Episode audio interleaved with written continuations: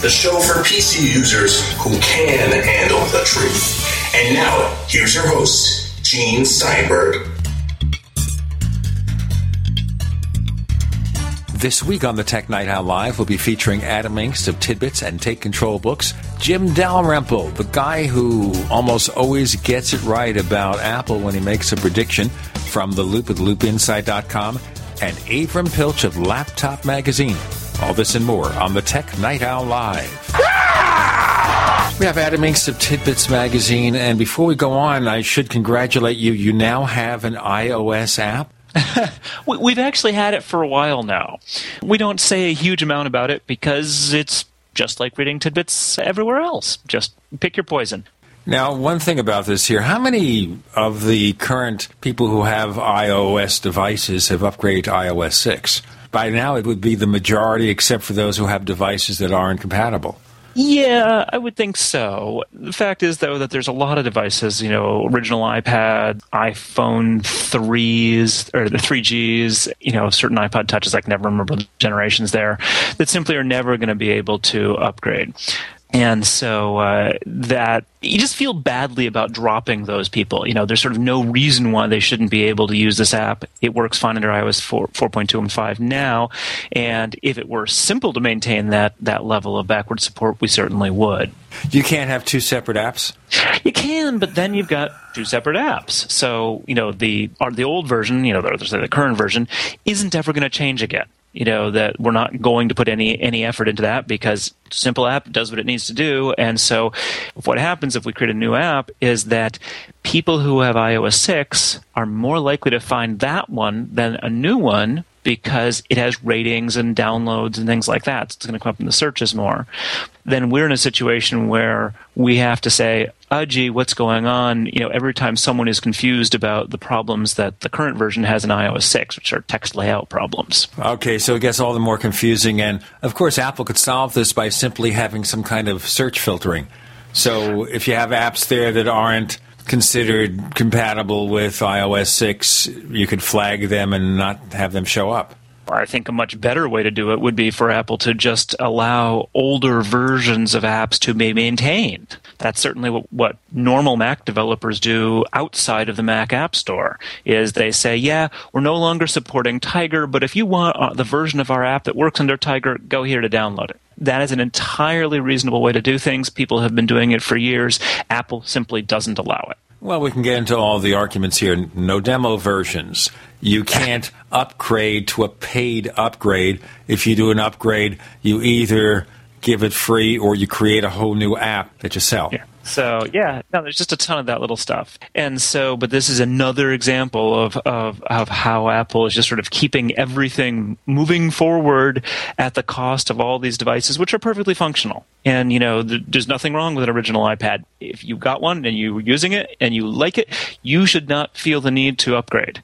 You know, we don't want to say, "Oh, and sorry, you can never read tidbits again." We're just saying, "Hey, get the app now, so that then you can continue to use it in the future, even after we upgrade." Let's look at other things with regard to apps. iTunes 11. Now, iTunes 11, I'm of a mixed feeling there because I think they took so much away. And I wonder about some of the new features. Other than bringing up a sidebar with color icons, I don't know that I cared about the new version.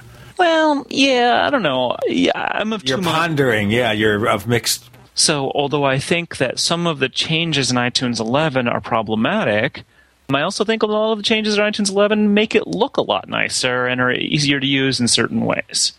It's, it's definitely not a simple, you know, newer is bad or newer is better situation. For instance, one of the big things that I find a little troubling is, and I think Apple finds it troubling too, which is uh, by default, iTunes 11 hides the sidebar. And it makes sense why they hide it in iTunes 11 because there's another sidebar that often shows, and so you can end up with this kind of weird double sidebar scenario in a lot of the views. But without that sidebar showing, it's really easy to kind of get lost and sort of not realize where you are in iTunes. There's a pop up menu in the upper left corner, is kind of the only real way to know uh, where you are. And that, until you go to it, does not show you sort of where you could go. So there's very little. It's not very discoverable as an as an interface. And they did take some things out. Um, one of the really big ones is the ability to open playlists in their own windows, so that if you use iTunes as a way of managing large music libraries, that's become a lot more difficult. So we understand Apple's going to have a interim release where they're going to restore the ability to find duplicate tracks. You know, they said it was an oversight. I mean, it took people about 30 seconds after downloading iTunes 11 to realize that the file menu didn't contain the display duplicates command. How could Apple have missed this? I mean, 30 for- seconds that long? well, you know, it took a while to download, then you had to launch it, you had to wait for it to update your library. So, yeah. I mean, you look in the file menu, it was obvious that it was gone. So I don't really buy the whole oversight thing. I'm also not too upset by this because there were there been there are a number of utilities that do a better job of finding duplicates than that command did. Although one of the things people may not know is in iTunes 11, if you held down the Option key when you dropped the file menu, it said display exact duplicates, so it wouldn't find cover versions of songs, for instance. So if you have you know two people doing Yellow Submarine, um, they're not going to show up because they're not exact duplicates. They just have this, the same track name. Well, look, iTunes Match still doesn't work 100%, so what do I care? now, something I just learned about iTunes Match, and I'll be writing up hopefully today. Uh, let's say, like me, you didn't find it particularly useful and you let it lapse. Turns out you can still download your tracks for 90 days. And Apple's doing this intentionally because as we found out from one person, had somehow managed, we don't quite know how, to delete all his local files without ever downloading them, that suddenly all his music exists only on iTunes Match. Oh. Yeah. And so he was kind of freaking out, but when he called Apple, they said, well, you know, lucky you, you know, we're leaving download access available for 90 days, so you'll be able to get your get your stuff still. Well, that's very nice of them. Yeah, you know, I mean, if nothing else, it's got to save a whole amount of customer service stuff when people really freak out. But I do think that people need to know about this because it's, I mean, it's not not obvious, but you do got to pay a bit of attention, you know, to those little cloud icons to make sure you've got all of your music locally. If you, you know, if you're not positive. I was of mixed minds about it. I let it renew. I really did. I decided not to, and the reason why I decided not to is that most of the time I am home. That I don't travel a huge amount, I don't leave the house a huge amount, and when I do leave the house, I certainly don't want to spend my small amount of cellular data uh, on streaming music that I could just sync. So for me, access to my library wherever I am is really worth almost nothing. Uh, for me, it was much more useful to uh, get updated versions, better, higher quality, DRM free. It's important to get uh, music that I either ripped a long time ago or that I purchased from the iTunes store back when they had DRM, in which I'd never paid extra to remove the DRM from. So I so one of the things that I really liked iTunes Match for, and this was the entire reason why I paid for it, was to be able to get new versions of music either that I'd ripped a long time ago and was a lower quality, or that I'd bought from the iTunes store early on and which still had DRM associated with it. Because that was one of the nice things if you uploaded your music to iTunes Match or matched it, and then deleted your local copy and then re-downloaded, you'd get you know 256 kbps AAC version, so a nice high quality copy, and it would be DRM free. So that was a nice way to kind of clean things up a bit.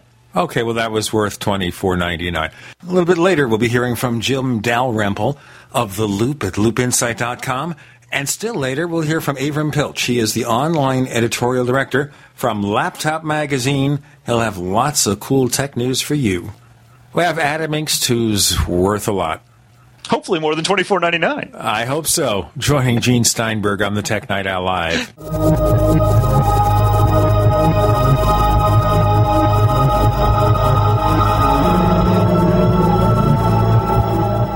Neighbors, let's talk body language. You know, when meeting in person, we express so much through the raise of an eyebrow, a nod of agreement. These simple gestures help us communicate more effectively and get positive things done. That's why I recommend GoToMeeting with HD Faces. You can meet face to face with colleagues and clients no matter where they are. GoToMeeting takes simple online meetings a big step forward with the highest quality HD video conferencing. Share how GoToMeeting allows you to easily collaborate with your team. Try GoToMeeting free for 30 days. Don't wait for this special offer. Visit gotomeeting.com, click the Try It Free button, and use the promo code PODCAST. Remember, once again, neighbors, use the promo code PODCAST. Try GoToMeeting. Visit gotomeeting.com and click the Try It Free button. Use the promo code PODCAST. As many people know, ever since President Nixon took us off the gold standard, the US dollar has been devaluating. What people don't know, however, is how this directly affects your personal finances. Is there a way to protect your portfolios from losing value? The answer to all of this is gold and silver. They both have maintained their purchasing power for 6,000 years. If you had $100,000 in cash and $100,000 in gold and silver back in 1913 and kept them until now, your cash would have the buying power of only $4,800. But your gold and silver would have the buying power of $3 million. The answer to protecting your assets is simple. Call John Ballman today at 1 800 686 2237, extension 169. Get all your questions answered before your money is worth a zero. Call 1 800 686 2237, extension 169. Take action today while we still accept paper dollars for gold. That's 1 800 686 2237, extension 169. Time and time again. You need to come here us. We need assistance, please. Those we should be able to depend on let us down. Federal and state and local officials saying help is on the way. Well, the folks here in Belle Harbor say, show me. Don't depend on the government to save you. Take action now so that you're prepared for the next disaster with MyPatriotSupply.com. Get the best prices on storable food, non GMO seeds, water filtration devices, home canning equipment, survival and self reliance books, and more at MyPatriotSupply.com. Call 866 229 0927. We are hurting down here and we need help immediately. Before it's time to survive, it's time to prepare. MyPatriotSupply.com. MyPatriotSupply.com. You've come to expect winter specials from Herbal Healer Academy, and we're not going to let you down. Battle through cold and flu season with powerful, natural, and safe flu fighters. Antivirals like olive leaf extract capsules and elderberry power. Vitamin D3, 180 caps, only $9. Beta glucans and an incredible immune system booster. Our own 4 herb tea capsules and Respa 8, all specially priced during the winter sale at herbalhealer.com. Also, exclusive homeopathic detoxes for lungs, kidneys, liver, whole body, and lymph are on sale. Herbal Healer Academy offers correspondence courses to teach you how to handle your health naturally.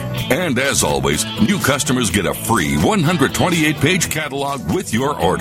Log on and save big now when you hit the winter specials at herbalhealer.com. Healing the world with nature, one person at a time since 1988. Celebrating 25 years in service to the natural healthcare industry.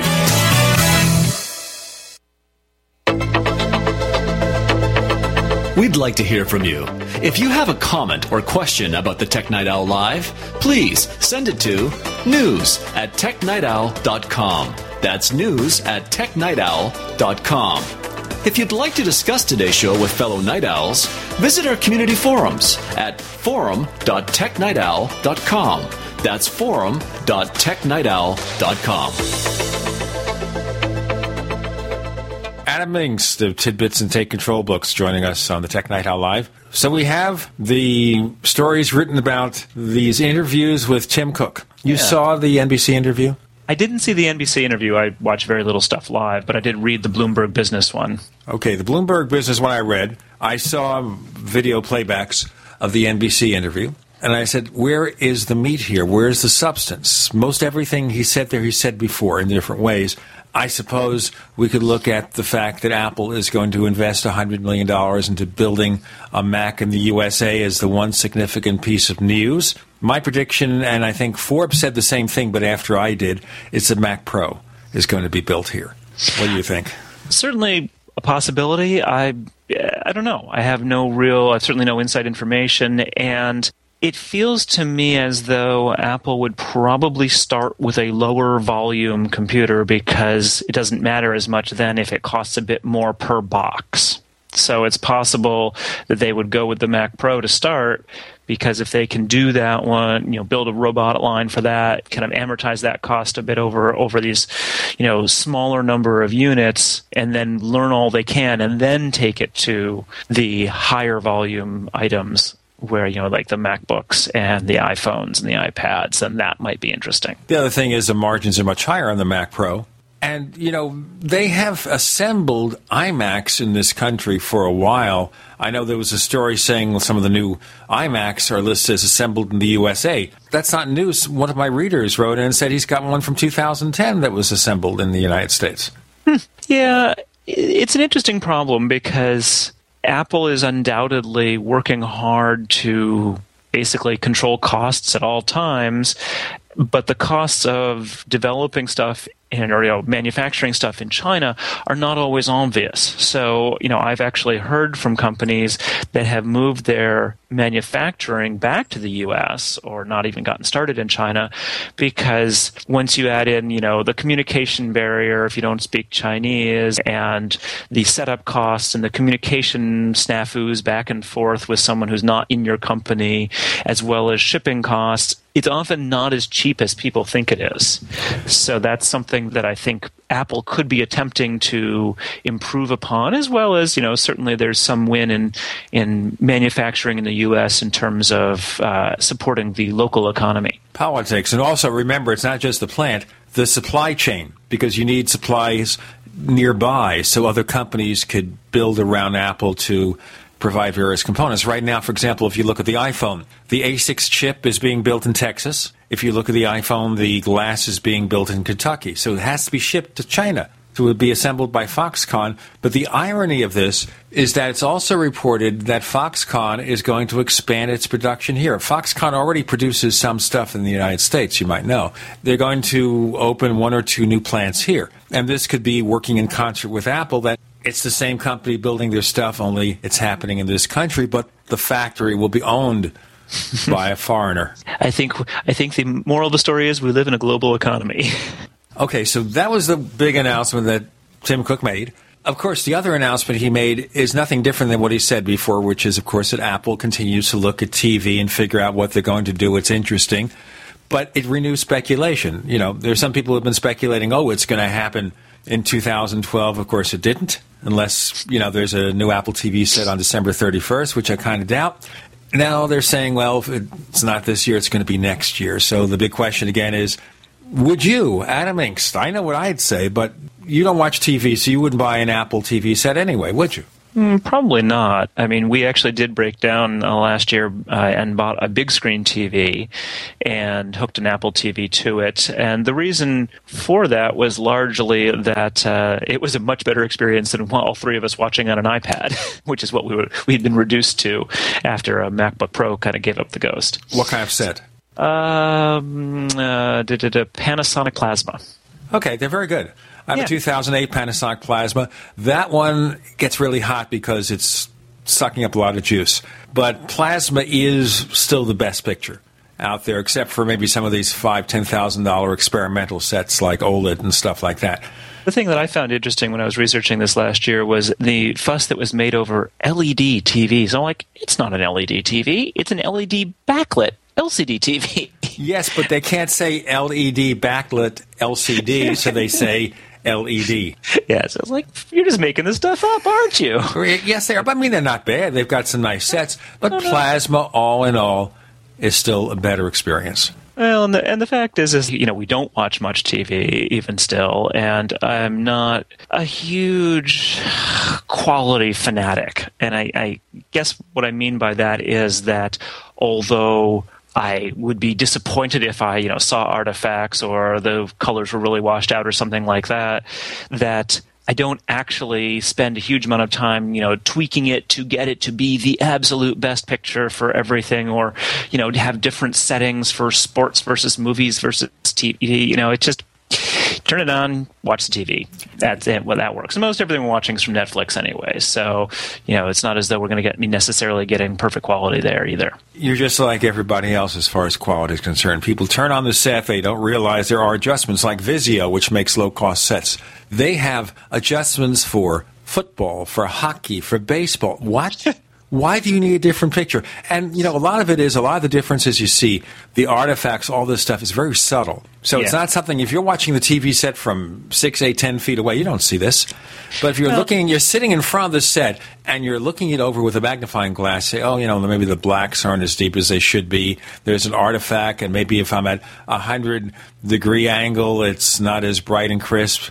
I did notice when we first got the TV that it was absolutely worth going through the settings, you know, and tweaking it so that it was the way we liked it. But once we got it set once, we weren't going to go about changing it for different types of video, which I thought was where the true excessiveness came through. But there was some fussing that, that I thought helped it a little bit instead of just going with what came out of the box. Now, of course, you know, there are companies like Visual Sciences that actually will calibrate your TV set, but they charge like $300. So if you're paying seven, $800 for a TV set, it makes no sense. I once had done as a demonstration, the guy charged me half price because I was writing a story about it. This was with a rear projection set. But you see, the big question I guess we have to ask here is you're like, even though you're not a big TV watcher, the way you chose the TV is very much like anybody. You know, you look at something and it seems to have a good picture and it's written up well and it's affordable and that's fine. I'm happy with that. No fuss or muss. Into the breach here, we have a very saturated market. Where is there room for an Apple branded TV set? I understand the Apple TV. I understand expanding it, maybe a special universal remote feature with an Apple TV that works with all your gadgets, your Blu ray, and your gaming consoles. I understand all that. But I don't understand the Apple TV set. I don't understand what Apple expects to bring that they can't bring in a little set top box except for maybe the webcam. And that's a real question because when you've looked at where Apple has made an impact in the past, such as with the iPhone or the original iPod, even if there was a market there, that Apple has really done something radically different. And, and we're going to be in a radically different shape if we don't do the break now. Adam Engst joins us from Tidbits and Take Control Books on the Tech Night Owl Live. Are you tired of searching for great talk radio? Something more important. Search no more. We are the GCN Radio Network. If you want to get your website online and you need reliable service, first class service at the lowest possible price, there's only one place to go. Well, DreamHost has a special promotion with our show where they'll offer you unlimited disk space, unlimited bandwidth, one click web apps such as WordPress, 24 7 support. You can save over $55. You want to know how? Go to dreamhost.com slash radio, dreamhost.com slash radio. Whether it's personal mail, whether it's business email, you want reliable, dependable delivery, freedom from spam, freedom from viruses. Well, Polaris Mail offers professional email hosting services for your personal or small business use. Each account uses 25 gigabytes of storage, an easy to use webmail interface, and full mobile sync. Sign up today for a 30 day free trial at polarismail.com, polarismail.com. Música What looks good under your Christmas tree and tastes even better? Big Berkey water filters. Yes, the gift of clean water. A gift that provides a great foundation for achieving good health in the lives of your loved ones. A Big Berkey water filter gives them protection from bacteria, heavy metals, chlorine, fluoride, pesticides and herbicides, VOCs and more. And best of all, a Big Berkey water filter is a gift that lasts for many years with no additional investment. And that saves time and money in filter replacements that other water filters require and are even powerful enough to purify treated, untreated, or even stagnant pond water. As always, all orders over $50 are shipped free, and GCN listeners get 5% off all ceramic filter systems. Order online at bigberkeywaterfilters.com, spelled big, B E R K E Y, waterfilters.com, or call 877 99 Berkey. That's 877 99 B E R K E Y. Gift well this Christmas. Give a Big Berkey water filter. That's the sound of your door being kicked in by an intruder with a single kick. That's the sound of the same door now protected by the Door Sentinel at mysafedoor.com. Go to mysafedoor.com right now and watch the amazing video. At mysafedoor.com, you'll learn how to turn your home into a fortress with the Door Sentinel. 16 kicks later, and the Door Sentinel is still holding strong. MySafeDoor.com. That's MySafeDoor.com. Hi, this is Ted Anderson. Have you ever wondered why banks, stockbrokers, investment advisors won't talk about gold IRAs? They've been available since 1986, yet the financial industry won't recognize the value of gold for your retirement. Gold has outperformed paper investments, yet no word about IRAs. If you would like to have gold for your retirement, call 800 686 2237. Don't get left behind by rising inflation and low returns. Call 800 686 2237. Secure your future and call 1 800 686 2237. You know what happens to your digestive health around the holidays? Right. Unusual schedules and foods you don't normally eat can cause upset stomach and indigestion. But you can prepare your digestive tract with Pro EM1 Probiotic Cleanse from Teraganix.com. Pro EM1 is all natural and made with certified organic ingredients. It contains no genetically modified ingredients or preservatives and has no animal products, wheat, soy, dairy, or gluten. Pro EM1 does not require refrigeration, so you can take it with you over the river and through the woods to Grandma's house. Pro EM1 supports a healthy, regular digestive system, supports weight loss, and improves absorption of food nutrients. Improve your digestion and keep off those extra pounds with Pro EM1 Probiotic Cleanse. Call or click Teraganix.com, spelled T E R A G A N I X.com. Toll free 866 369 3678. That's 866 369 3678. Teraganix. Life's getting better. Live with Gene Steinberg. It's the Tech Night Owl. Because you never know what's going to happen next.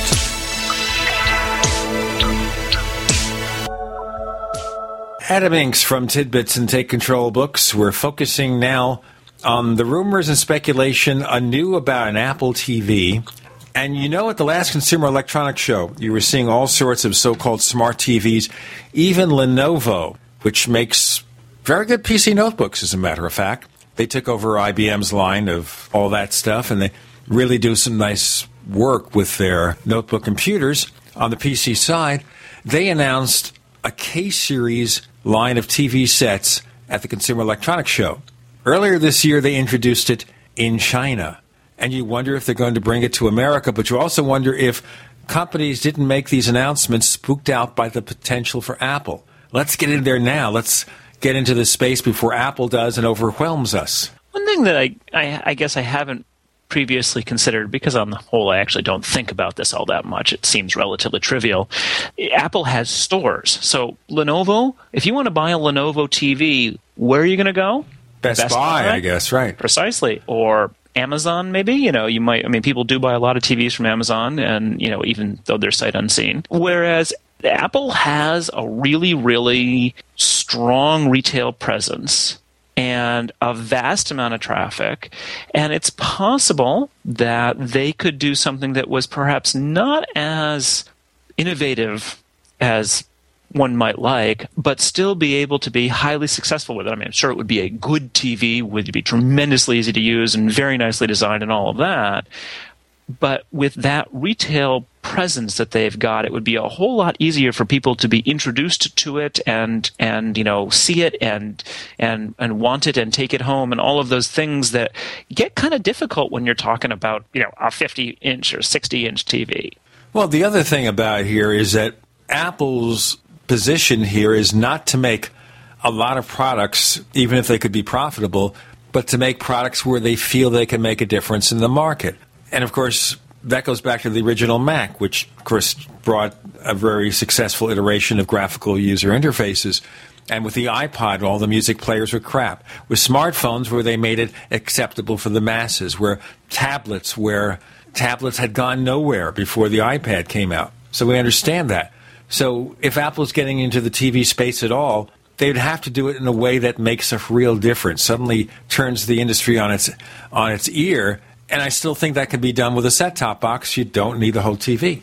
The only thing that I don't know very much about, and I, I sort of don't want to say I don't want to kind of mark myself as as you know someone who really doesn't know what's going on here, but certainly the what you hear about in TVs as being the big thing is 3D. If Apple had come up with some way to do really good 3D without glasses that just worked, that would be something my understanding is that people who care about that would think very highly of.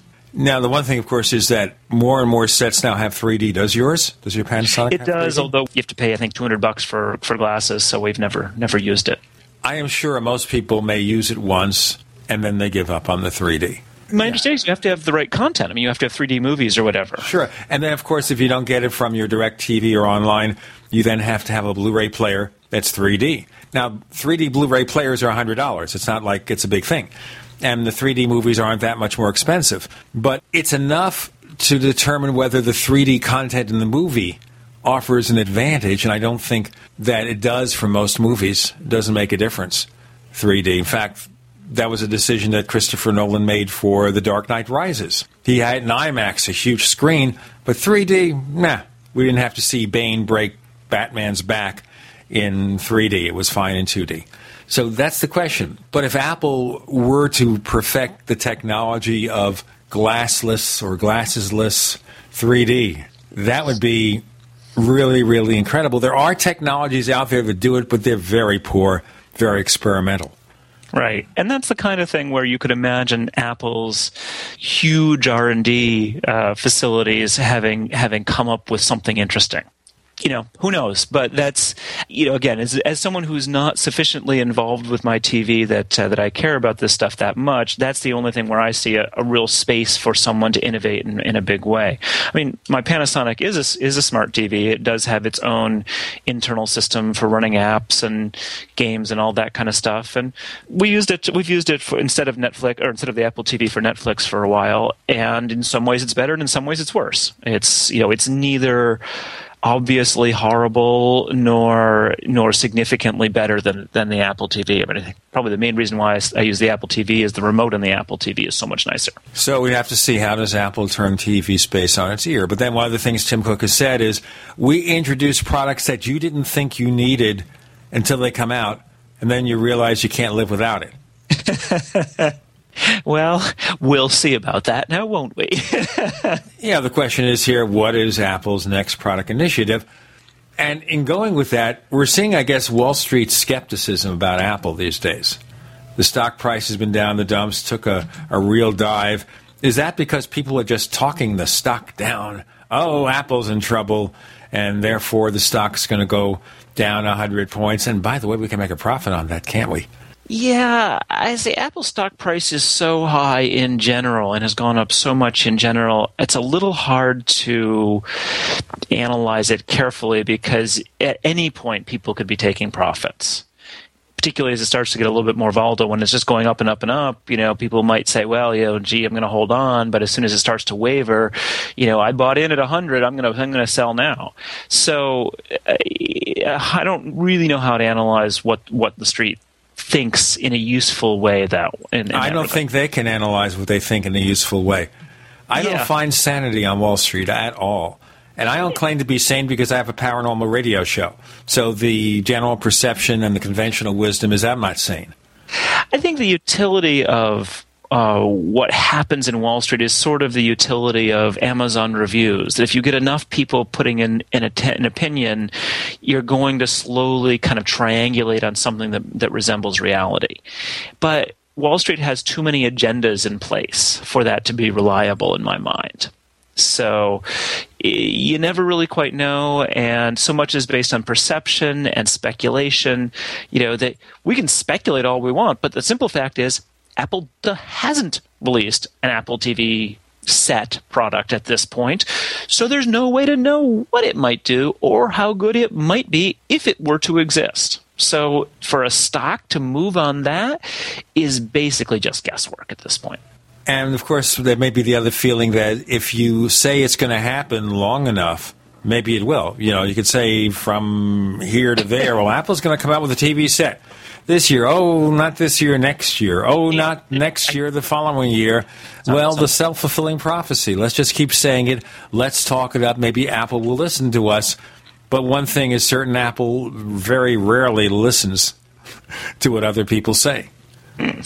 Well, there is that. And uh, Apple is completely self directed, and, you know, frankly, it's a bit of a soap opera that you know oh steve jobs says that you know he's cracked the tv thing in his you know in the biography and you know and and we have to have something new to talk about because that's much more interesting than having nothing new to talk about. So let's come up with some speculation. So you know it really is just a whole lot of uh, tempest in a teapot a lot of the time. And you have to think also steve jobs knowing he wasn't long for this world said that deliberately, knowing it would be quoted in the book, knowing that the book would go out, people would read that section and say, My heavens, what are we going to do? It spooked the entire tech industry. Make Lenovo develop a line of TV sets for no discernible purpose and no discernible advantage. Just doing it because Apple's going to do it. All these smart TVs out there, smart being in quotes because some of those interfaces are from you know where. Wow, we're spooking everybody. And up there, wherever Steve Jobs is now, he is just laughing. Yeah, you do have to keep in mind that Steve Jobs definitely still had some of that prankster in him. Yes, the trickster. By yes. the way, we Adam Engst is not a trickster. He's actually from Tidbits and Take Control books. We have tricksters on our other radio show. I'm Gene Steinberg. You're in the Tech Night Owl Live.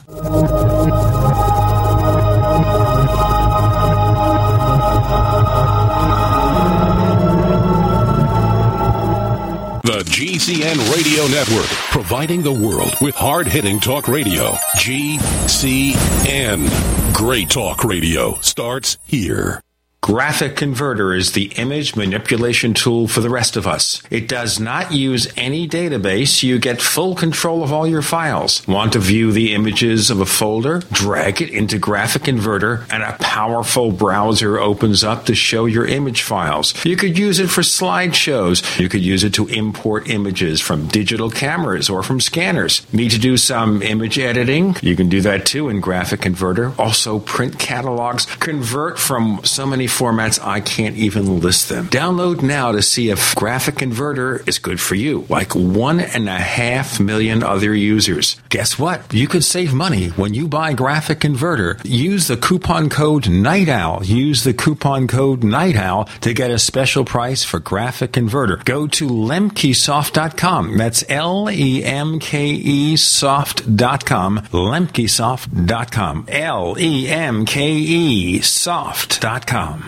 HempUSA.org has a newly designed website and a new and improved detoxification product. Order our new microplant powder gold loaded with vitamins, minerals, iodine, and probiotics, and we'll send you our travel size microplant powder absolutely free. Microplant powder only at HempUSA.org. Call 908 691 2608. That's 908 691 2608 and see what our powder, seeds, and oil can do for you only at HempUSA.org. Only this offer ends January 31st. Hi, this is Ted Anderson. Have you ever wondered why banks, stockbrokers, investment advisors won't talk about gold IRAs? They've been available since 1986, yet the financial industry won't recognize the value of gold for your retirement. Gold has outperformed paper investments, yet no word about IRAs. If you would like to have gold for your retirement, call 800 686 2237. Don't get left behind by rising inflation and low returns. Call 800 686 2237. Secure your future and call 1 800 686 2237.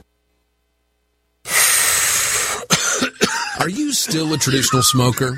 Now experience a new lifestyle and try vaping with e-cigarettes by LeCig. Imagine no ashes, stains, nasty smell, or coughing and hacking. With LeCig e-cigarettes revolutionary microelectronic technology, rechargeable battery, and unique replaceable cartridge, you'll get all the benefits and satisfaction of smoking without the hazards. Choose your taste from a wide variety of our new American-made vape e-liquids at LeCig.com. And LeCig smokes the competition by serving thousands of worldwide customers with real people customer service, fast, free, same day shipping, and a 30 day warranty and satisfaction guarantee. So are you ready for a new vaping lifestyle? Then call 870 518 4307. That's 870 518 4307. Or visit lecig.com, spelled L E C I G.com. Lecig e cigarettes for today's modern smoker. Who wants to be disease free, full of energy, and vibrant health? Two reasons you may feel constantly tired and run down could be that your body's acid level is high and your pH level is low. How does acid enter your body? A cup of coffee, a sandwich, tap water, stress, and cell phones. Plus, your own body produces acid on a regular basis. AlkaVision Plasma pH drops alkalize the water you drink and raise your pH level. They promote more oxygen in your system, higher energy potential, and many other documented health benefits. And studies show viruses bacteria, and toxins cannot survive in an alkaline high pH environment. AlkaVision Plasma pH Drops is the least expensive and the best pH level product you can buy. Order AlkaVision Plasma pH Drops for just $29.95 at alkavision.com, spelled A L K A vision.com, or call 800 518 7615. That's 800 518 7615. Alkalize your body, supercharge your health with pH Drops from alkavision.com.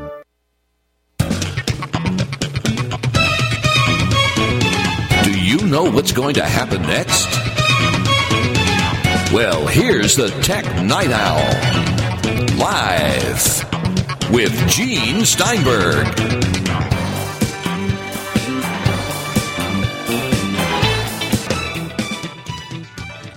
We have animating some tidbits and take control books. And we were talking about Steve Jobs being mischievous, saying something about the possibilities of a new TV set and the new interface and all that stuff. Not because Apple would necessarily do it, and maybe they will, but because it would be quoted and it would spook the entire tech industry and they would do something defensive. You know, for example, when Apple was rumored to be announcing a tablet in 2010. Look at all the tablets that were introduced at the Consumer Electronics Show. Of course, when the iPad came out, most of those tablets never showed the light of day. And the thing I wonder today is, of course, if you look at the PC tablets today, they're still just as crazy as they were before. It's all about swiveling screens. It's the case of the swiveling convertible, stackable, hidden screen.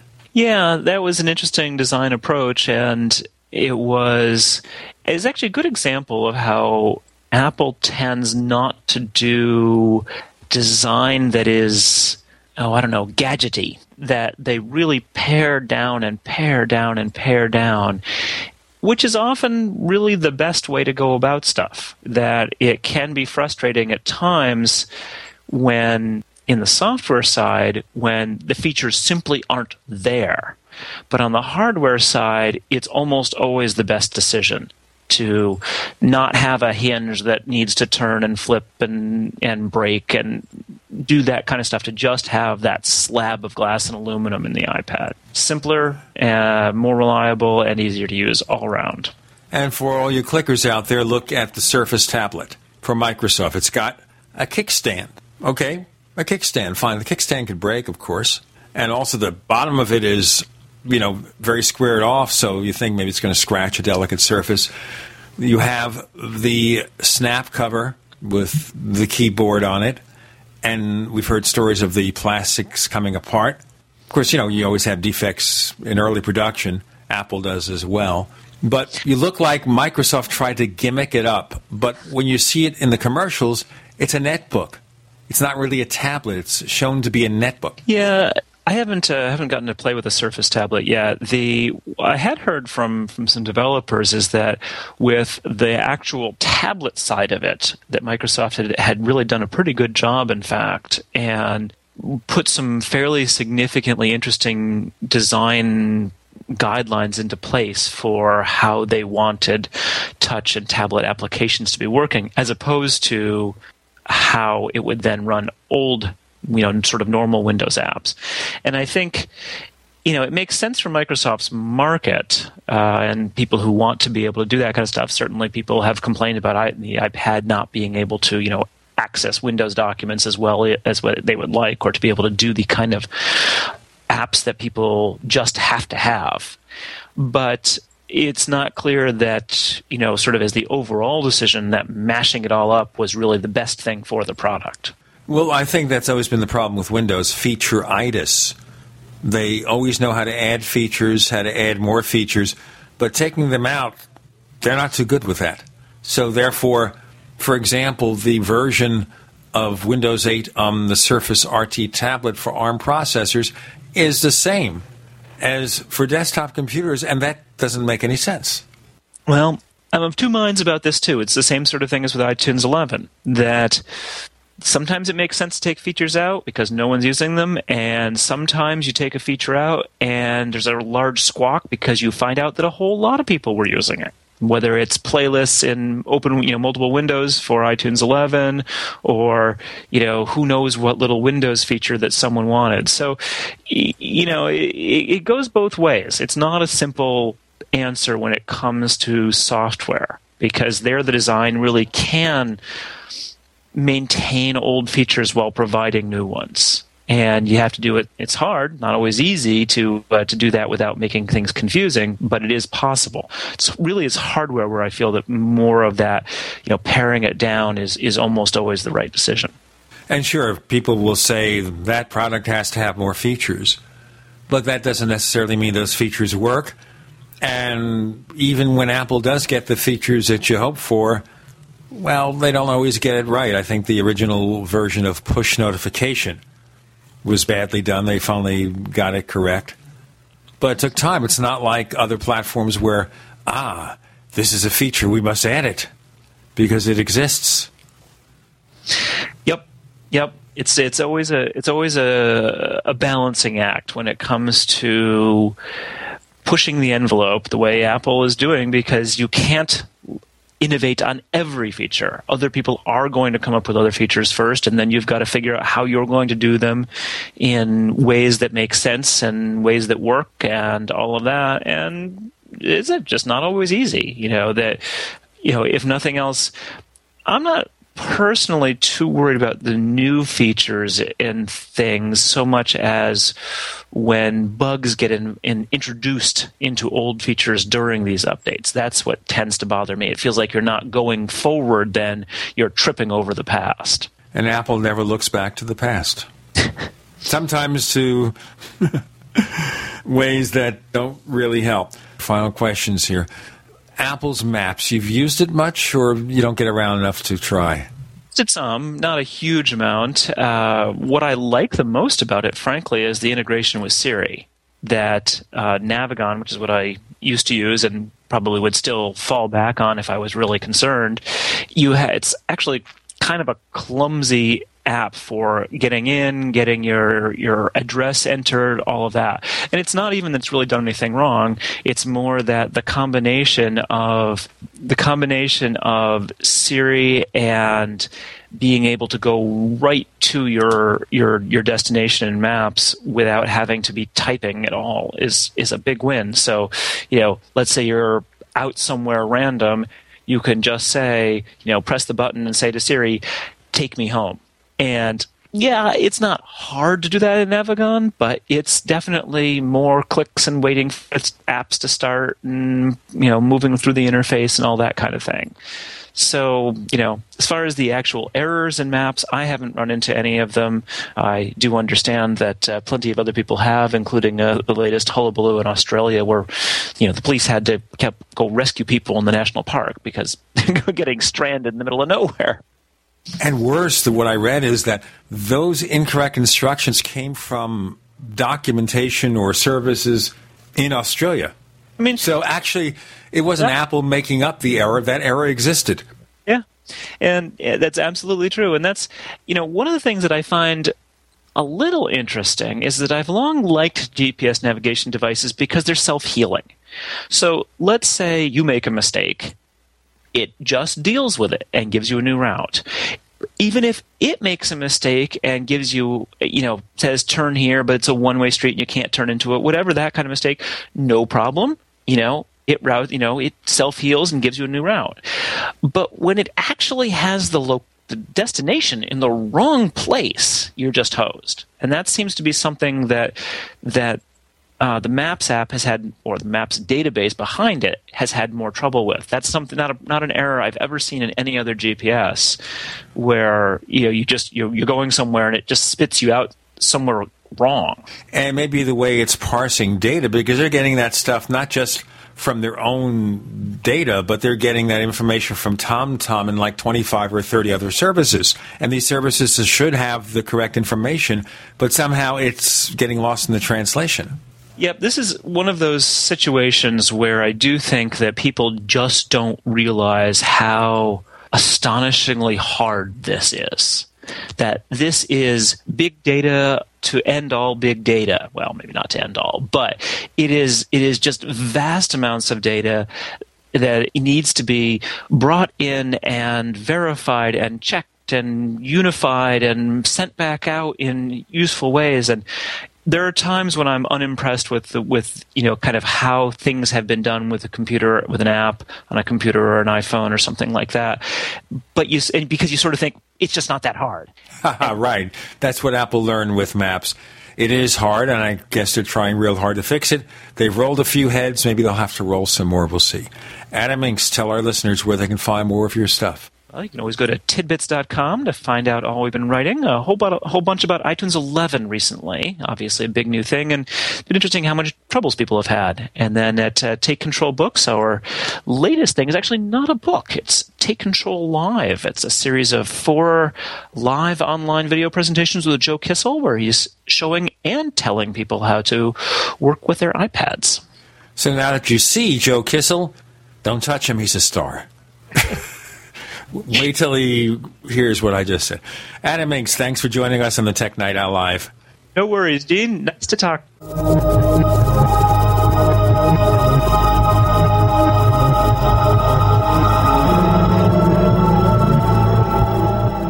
America's number one source for independent talk radio for over a decade.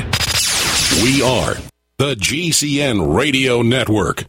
Hi, this is Ted Anderson. If you'd like to listen to GCN programs on the go, I have great news. GCN has created a Droid and iPhone application, and it's free. Just as easy as going to GCNlive.com, click on the banner, and download. Before you know it, you'll be listening to your favorite hard hitting GCN shows, live or on demand, right on your Droid or iPhone, 24 7 and on the go. So download the Droid and iPhone app free by clicking on the banner at GCNlive.com. Thanks again for listening to GCNlive.com. Again, that's GCNlive.com. Hi, this is Ted Anderson. Have you ever wondered why banks, stockbrokers, investment advisors won't talk about gold IRAs? They've been available since 1986, yet the financial industry won't recognize the value of gold for your retirement. Gold has outperformed paper investments, yet no word about IRAs. If you would like to have gold for your retirement, call 800 686 2237. Don't get left behind by rising inflation and low returns. Call 800 686 2237. Secure your future and call 1 800 686 2237.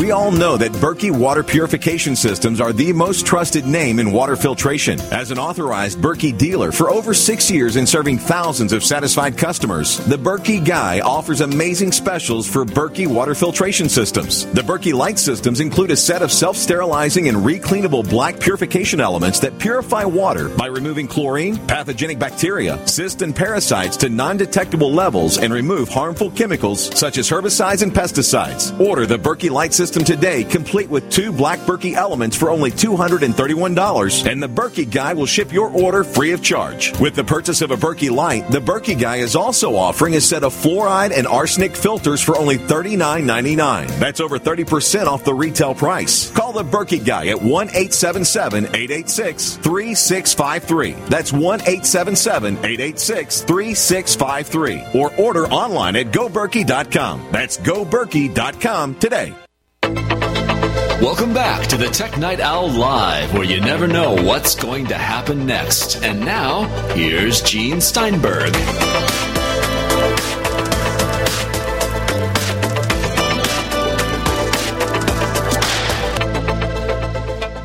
We have Jim Dalrymple of The Loop at loopinsight.com joining us on the Tech Night Owl Live. And he's a guy who occasionally drops a pithy comment or a single word. And what he has to say invariably comes true. Now, I'm going to ask him a question here, and it all started because it's Tim Cook's fault. Now, Tim, Tim Cook had these interviews with NBC and with Bloomberg News. In both cases, I don't think he said very much that's new other than, and we'll talk about it later, the possibility that a Mac will be built in the USA next year, and I think we all know which model that would have to be. But the TV speculation was revived again when Tim Cook's talking about going into, say, his living room or bedroom, looking at the TV set, and feeling he's gone back in time 20 or 30 years. Now, I don't know of anybody out there at our age who wouldn't want to go back in time 20 or 30 years and start all over again and maybe do it differently. But he's talking about the TV being ancient, out of date, etc., etc. So, Jim Dalrymple, the obvious question to ask do you think or know whether Apple will build a smart TV next year or any year? I, I don't know anything for sure, but I, I think that the the television market is probably the one that consumers would like to see changed or or innovated the most. You know, it's it's a market that's been the same for a long, long time. And Apple has done different things over uh, the the past decade to kind of move that forward, you know, like with uh, uh, TV shows and movies on the App Store. And that's where I would expect them to be looking is in a market like that. Just like with uh, uh, music, with the iPod. Apple didn't invent the music player, but they pushed that forward. And they did the same thing with with the iPhone and the, the, the smartphone market and the iPad. So when you look at, at industries that are ripe for somebody to innovate, I think the television market uh, or the the delivery of that is is ready. Let's look at what is 20 years old or 30 years old on TV. Number one, of course, is event programming. No matter what show you watch, just series TV where dates are not important, except, I guess, for the annual Thanksgiving or Christmas shows. They happen a certain date and time, and more and more people record them, use a DVR. So, again, yeah. event programming, except maybe for sporting events where you'd like to be able to watch the boxing, the football, the basketball when it really happens. That's one thing. And you can interrupt me whenever you want, Jim. The second thing, of course, is bundling where you may only want to watch 10 stations. But to get those 10 stations, they come across seven different cable TV or satellite tiers, and therefore you have to get the 300 stations. Right. And we're all in the same boat where we only want to watch those stations and those programs, but we're paying for services we don't want.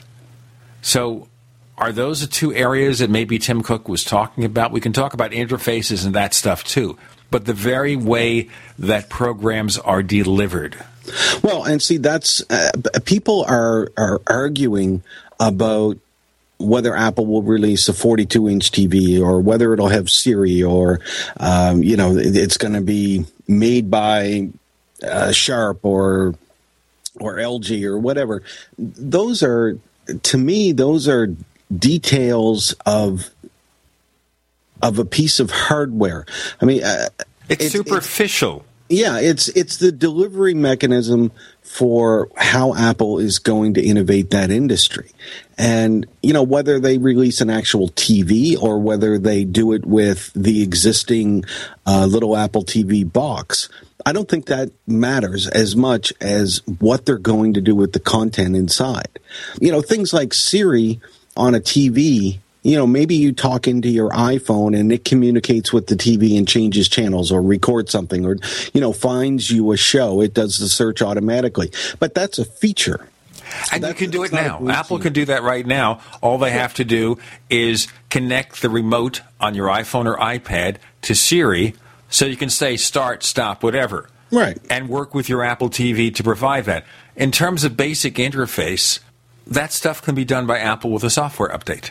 Yes, and that's what I say. That's that's a, a simple feature. That's not a game changer in the industry. I mean, as soon as last year when people started saying, "Oh, it's going to be Siri on a TV," you started to see TV companies saying, "Oh, well, we we have voice activation on on ours, or we're going to in next year. We're going to have voice activation, but that to me, that's not what it's about. And the thing you have to realize too is the way the industry was spooked by the possibility Apple would build their own TV set. Look at Lenovo. Now, Lenovo, as I said in our previous segment with Adam Engst, does really good PC notebooks. The Yeah. ThinkPad, which came from IBM, one of the better PC notebooks. So they introduced a line of K series TVs at Consumer Electronics Show this year in 42, 50, 55 inch sizes, and they're available in China, not in the United States yet. But you think, would they have done that if the industry didn't expect Apple to do something? Well, and the industry has been famous for responding to what Apple is doing. You know, they've been doing that for years uh, on the iPod, uh, the Macs. You know, the designs are, are very similar, and that's continued through the iPhone and iPad as well. So the industry doesn't want to get too far away from wherever Apple is because they know that Apple, uh, Apple's products are popular. So it's got to be tough to be an existing consumer electronics company and basically your your goal is to stay close to Apple. I mean, no, nobody is is saying that they will be number one. Apple is number one, and everybody else fights for number two. And you have to look at what has happened here. A lot of the decisions made about tablets in 2010 were in anticipation of the iPad. Yeah. Of Yeah. course, they all failed, but they didn't have compelling versions of tablets in the Android universe, whatever, or in the Windows universe until the iPad came along and showed them the way. That's right. That is exactly right. And and that's going to continue, I think. You know, they're they're trying to to try and anticipate where Apple is going, but the problem that that I see with that is, is that they're thinking too small. You know, and and that doesn't change. They they think, oh well, the big revolution is going to be, for instance, voice on the TV. That's that's not the big revolution. That's already here. That's already here. So you know when they when people think small like that, um, they kind of well, they obviously they miss the bigger picture. Um, so that's what I think is is happening. They're not looking over the fact of what Tim Cook has said and what Steve Jobs has said over the years, which is that Apple builds a product you didn't think you needed, but once it's out, you can't live without it. Right.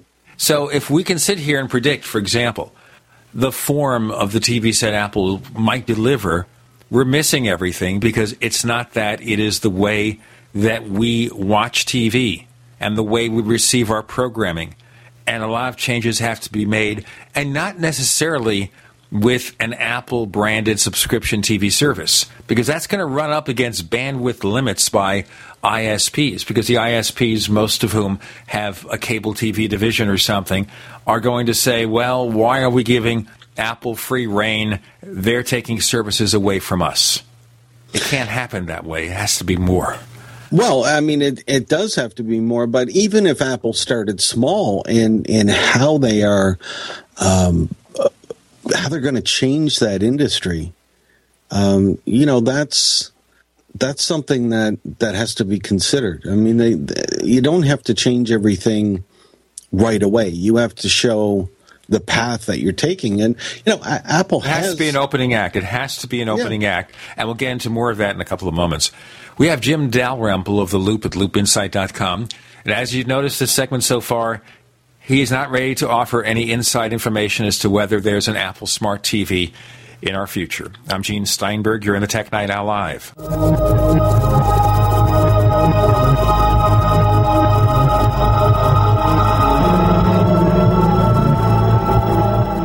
Attack of the Rockoids has been well received by critics and readers alike. It's a thrill a minute story you'll never forget. A former U.S. military intelligence officer is haunted by intense dreams about a beautiful woman pleading for his help after a terrible battle in outer space. But the dream turns out to be true and thrusts him into a telepathic love affair with a woman whose faraway planet is intent on destroying the Earth. And now, the gripping tale continues in The Coming of the Protectors. It's the second book of the Rockoids trilogy, a galaxy spanning adventure that pits our hapless heroes against powerful, fanatical enemies that threaten the lives of freedom loving beings everywhere. Attack of the Rockoids and The Coming of the Protectors. Classic science fiction at its best. Available now. For more details or to place your order, visit rockoids.com. That's R O C K O I D S. Rockoids.com. Jim Newcomer from Midas Resources, December 14th, 2012. Gold opened this morning at 1697.70. A one ounce gold coin can be purchased for 1739.81, 869.91 for a half ounce, or 434.95 for a quarter ounce. That's 1739.81, 869.91, and 434.95. Hi, this is Ted Anderson. Have you ever wondered why banks, stockbrokers, investment advisors won't talk about gold IRAs? Wait a sec. Gold and silver is going up while Congress is trying to settle on the next debt increase. And there's no end to this madness. That old 401k and IRA can be converted into physical gold without tax consequences. I explained this in my book, 10 Reasons to Buy Gold. Don't let time slip away. Call for your free copy today, 800 686 2237. Get away from that Washington spin and get honest answers about gold. 800 686 2237. The book is free, 800 686 2237. American gardeners and fellow patriots, make the right choice with your money, time, and your family food supply. Choose 100% pure heirloom seeds in the Survival Seed Vault from MyPatriotSupply.com. Why spend more? The Survival Seed Vault from MyPatriotSupply.com is only $37.95 and includes 20 varieties of pure, hardy, easy to grow heirloom seeds. Yes, only $37.95. That's 70% less than our competitors. You could buy three Survival Seed Vaults for less than one of theirs. The Survival Seed Vault from MyPatriotSupply.com includes detailed planting and seed saving instructions and ships same day. Plus, all orders over $49 ship free. MyPatriotSupply.com is American owned by patriots like you, passionate about freedom and preparedness. Call now 866 229 0927. That's 866 229 0927. Or discover more emergency preparedness items when you order at MyPatriotSupply.com. Choose the original. Choose the Survival Seed Vault at MyPatriotSupply.com.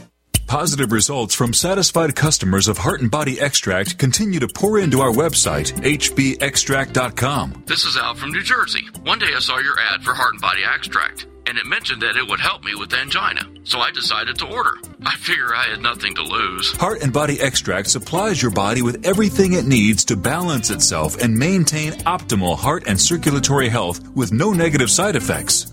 I took the formula three times a day as directed, and I kid you not, within four days, my angina pain was completely gone. Order HB Extract by calling 866 295 5305 or online at hbextract.com. That's 866 295 5305 or hbextract.com. I could not believe it actually stopped the pain. Heart and Body Extract actually works. This is just an amazing product. Even the numbness in my hands is completely gone. Heart and Body Extract for a long and healthy life. We'd like to hear from you. If you have any thoughts or comments about the Tech Night Owl Live, please get in touch at news at technightowl.com. That's news at technightowl.com. Looking for past episodes? We've got hundreds at technightowl.com slash radio. That's technightowl.com slash radio. Or subscribe on iTunes. We're talking about the possibilities of an Apple Smart TV, the good, the bad, and the ugly with Jim Dalrymple of The Loop at loopinsight.com. Jim, the question I would have here is the problems that we perceive in the way TV programming is delivered, which is perceived to be one of the key problems, or in the way, for example, you handle multiple devices on your TV set. You know, you have Apple TV, for example, you have uh, Roku. Some of you, three or four, might have a Google TV. You have the gaming console. You might have two gaming consoles. You have the Blu ray player. You have all this stuff. That is a problem integrating all that and switching from one to the other. That's problem number one. Problem number two is the way you get TV shows, smoothing that out. So we see problems, and obviously, if I could solve the problems, I'd be working for Apple and making millions of dollars a year and working with them to get it done. Well, you know, it. I think the situation that we're in now with the TV is kind of like the situation we were in uh, a number of years ago, where you had the personal information manager and then you had a separate phone and then you had a separate uh, music player and you know apple kind of brought that all into one device maybe that's part of the uh, the solution for what they have coming up You're thinking in terms then of a single device that does it all, but then Apple would want you to get your content online. Right. And that could be done even with a deal with the cable and satellite providers using Apple as a front end. Right. Okay, so instead of leasing you a DVR, they lease you the service and you use an Apple TV or something. You don't need the Apple TV set. And that gets back to the other thing here. Why do we need Apple to build the whole TV set unless they can deliver something more? And so far, I'm only seeing the set top box or the interface with your services. I'm not seeing what the TV could do. Well, the the TV could be the entire integrated OS for those that want, you know, an Apple branded television. The TV would probably have other hardware features that, you know, a, a little box couldn't. You got to remember that there are features like AirPlay, you know, going directly from your your iPad or iPhone or Mac to the TV. I mean, these are all features, and you can do that now with the existing Apple TV. But I would I would see an Apple television set having a few more features and a better design than what we currently see. Okay, let's look at the problems with the TV set. One of which is if you want to customize the picture to your tastes, the interfaces are horrible. Maybe Apple can provide some kind of automatic room to TV set configuration. So it does an automatic calibration. Okay? And you don't think you need that until you get a better picture. Because now you can do that manually with any set with a varying degree of success. You can buy these DVDs that you can use to fine tune your TV's picture. I've used one. You can also hire one of these third party services for two or three hundred dollars, and they will tune up your TV set, which is almost preposterous. You spend six or eight hundred dollars for a TV and spend another three hundred dollars to have somebody come to make the picture look good. I know. So there's an issue right there. Setting up your TV, number one, to give the best possible picture wherever you're using it, because every room's a different situation.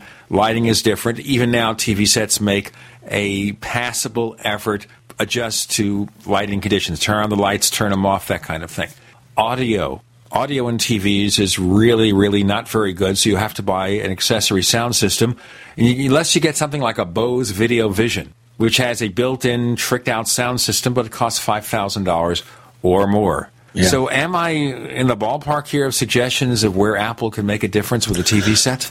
You know, th- there are so many ways that Apple could improve the, the situation right now. I mean, the way that it sits right now, cable companies and networks have the power, and everybody else just kind of builds this this box, this TV set that allows you to get that signal. But it's broken. It's not how we, we consume media these days. We consume uh, television shows when we want, not when the show well sort of. The the networks say when they'll they'll air it and then we can consume it live or we can record it and or buy it on iTunes. Movies the same way. We want to be able to consume all the media everything that we have right now. That's it. And uh, to a large extent with cable it's not it's not fully that way yet you know there's the commercials there's you know things that we skip through all the time but you know those are all ways that that apple could come in and make a difference Well, the question would be also here does Apple in the end make a deal, strike a deal with the existing content providers? Because once again, if they want to replace those content providers, you run up against bandwidth problems. well yeah and yeah i mean that's something that has to be considered too because i mean isps have to to step up here and and stop being like trolls under the bridge because that's what they are. They keep talking about the bandwidth caps and and things like that. But in order to watch movies and and television shows and and stream this stuff even uh, netflix i mean you don't download it so you're not getting that the hard drive space but you are streaming the content and and a lot of that now is in hd so ISPs really need to step up and say, okay, we'll allow you to do that. Because you have heard of, of some people getting cut off or uh, ISPs contacting them and telling them that they're using too much. That's just crazy. In, in 2012, we should never hear that, but we do. Now, the question I would have here then is about bandwidth caps. The service I use now has 250 gigabytes a month. A previous service, I got three or 400, but I don't use that much because I don't download much video. What do you get with your ISP? You're up in Canada. What kind of limits do you have to face? To be honest, I don't know. I've I've never. I mean, I have a fiber connection, and it's it's fast. It's about seventy or hundred uh, megs down, and I think thirty up.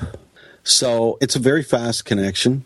Stays up, you know, ninety nine percent of the time and I don't know what the bandwidth cap is. I mean, I watch movies and uh, Netflix and you know, stream music and all that all the time, all the time. And you don't get any nasty letters saying you have exceeded your limit. I know in the United States, most of the ISPs have bandwidth caps, and I agree that's 20 years old.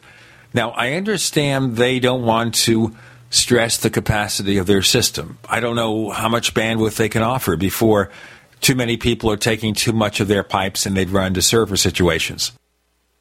Well, I it's it's like the the deal with um, uh, AT and T.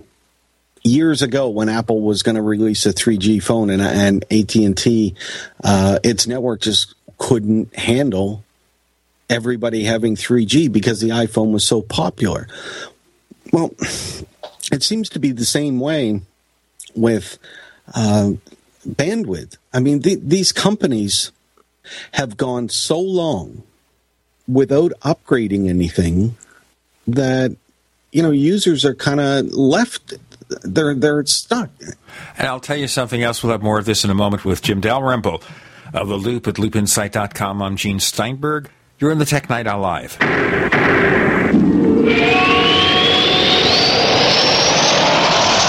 Are you tired of searching for great talk radio? Something more important. Search no more. We are the GCN Radio Network. Whether it's personal mail, whether it's business email, you want reliable, dependable delivery, freedom from spam, freedom from viruses. Well, Polaris Mail offers professional email hosting services for your personal or small business use. Each account uses 25 gigabytes of storage, an easy to use webmail interface, and full mobile sync. Sign up today for a 30 day free trial at polarismail.com, polarismail.com. So here's what happened. I was placing an order online. The site went down. It just stopped responding. It took hours before it returned, but I'd already placed the order with another company. If your site goes down, you could lose business. And if you have a business or personal site, you want to know it's easy to run and it will stay online. At iWeb, your site is hosted on one of the most reliable networks in the world. Check it out. iWeb.com. That's iWeb.com.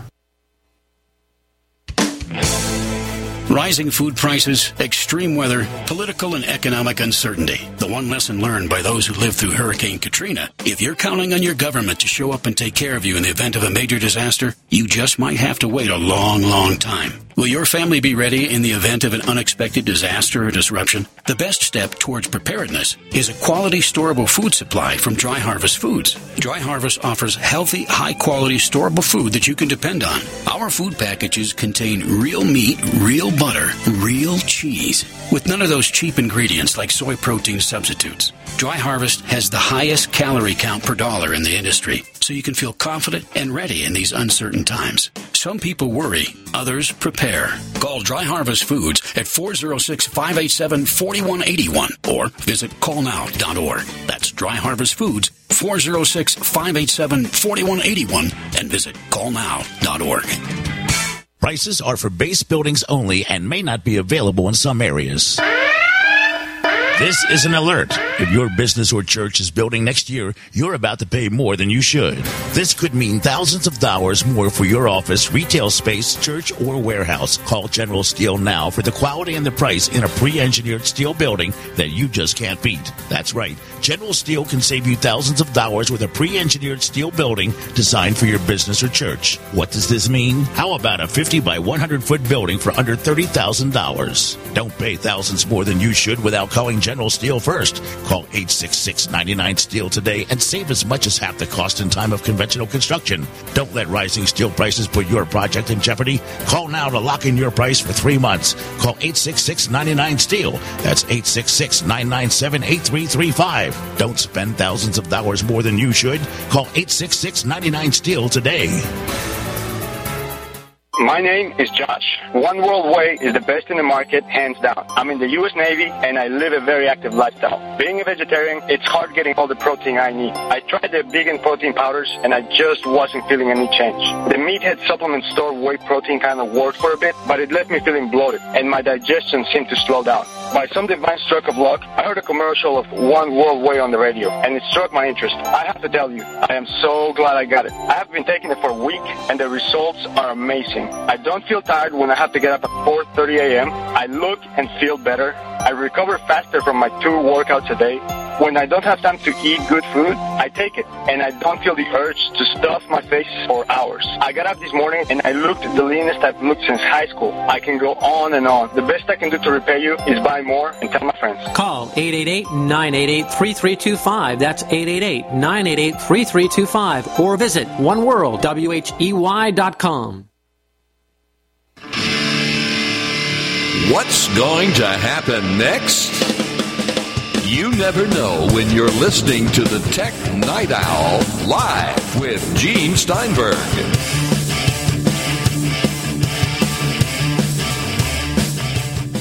So it's the bandwidth cap from your ISP that can drive you crazy. And what you're saying, Jim Dalrymple, is possibly they're so busy adding the ability to hook people up, signing people up, that they don't think about the network server capacity and what to do to increase their pipes. They'd rather get signups and deal with that later. Yeah, I, I, I re- yeah. I mean, they don't mind having the new customers. That's not a problem. They love that. But you know they they don't want to have to upgrade their network so that everybody can have a fast connection and by the time they do upgrade it's it's sometimes it's too late like what AT&T did you know you just kind of get the feeling that AT&T says oh we're going to spend all this money and upgrade uh, our technology great well why didn't you do that uh, 5 years ago when the problem started because you don't want to spend the money, you want to keep the money. And if you've allocated the money, let it earn interest in the bank and use it kicking and screaming. So we have an issue here that has to be resolved, and we have to see whether or not Apple will resolve it and whether it requires Apple to build the TV set or the set top box. Let's move to mapping. There was this brouhaha in Australia where supposedly an error in Apple Maps could put people stranded in the wilderness. You heard of that? Yes. Yes, I did. Okay, so Apple solved the problem. At the same time, there was another report that Google Maps had a bug in another city that could get you led astray. yeah. So Yeah, it's, it's- not like you be careful before you throw those stones because of your glass house. Yeah. Well, you know, I, when it comes right down to it, I think um, both companies got the the data from the Australian government. Right. So it's the Australian government's problem. It's Yeah. their fault. Well, I mean, there the, there's no doubt that Apple Maps needs some work. You know, but uh, from an interface standpoint, I like it better than Google Maps. I like the navigation better than Google Maps.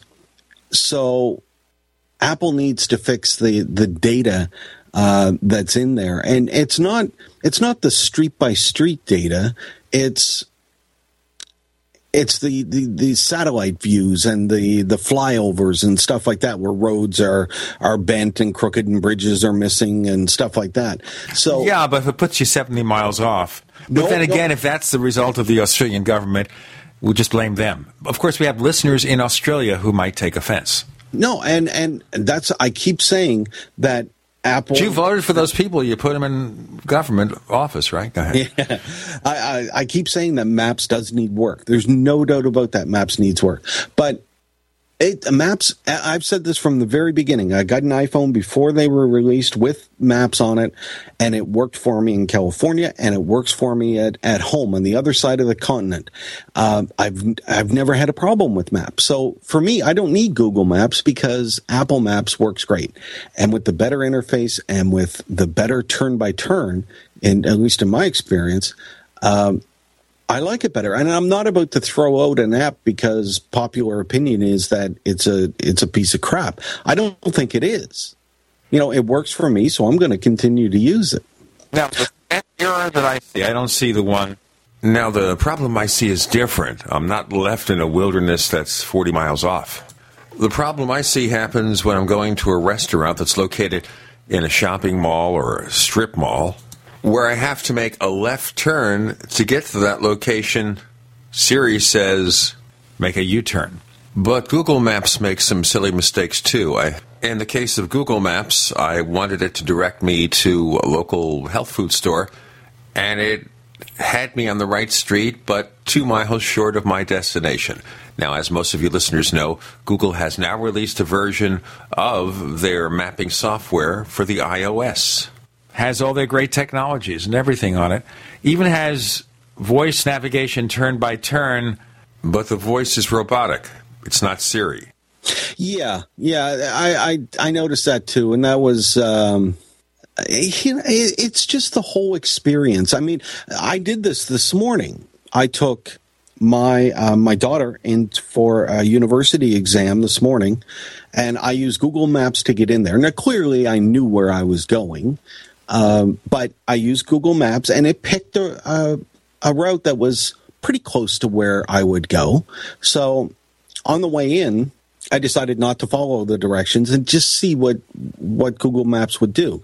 You know, is it going to reroute you very quickly or so I went off off the route and it was slow in rerouting me like it was trying to figure out what I was doing. You know, why did you go off route? Uh, so it was slow in, in rerouting me. And when it did try and reroute me, it kept trying to take me back to the original route.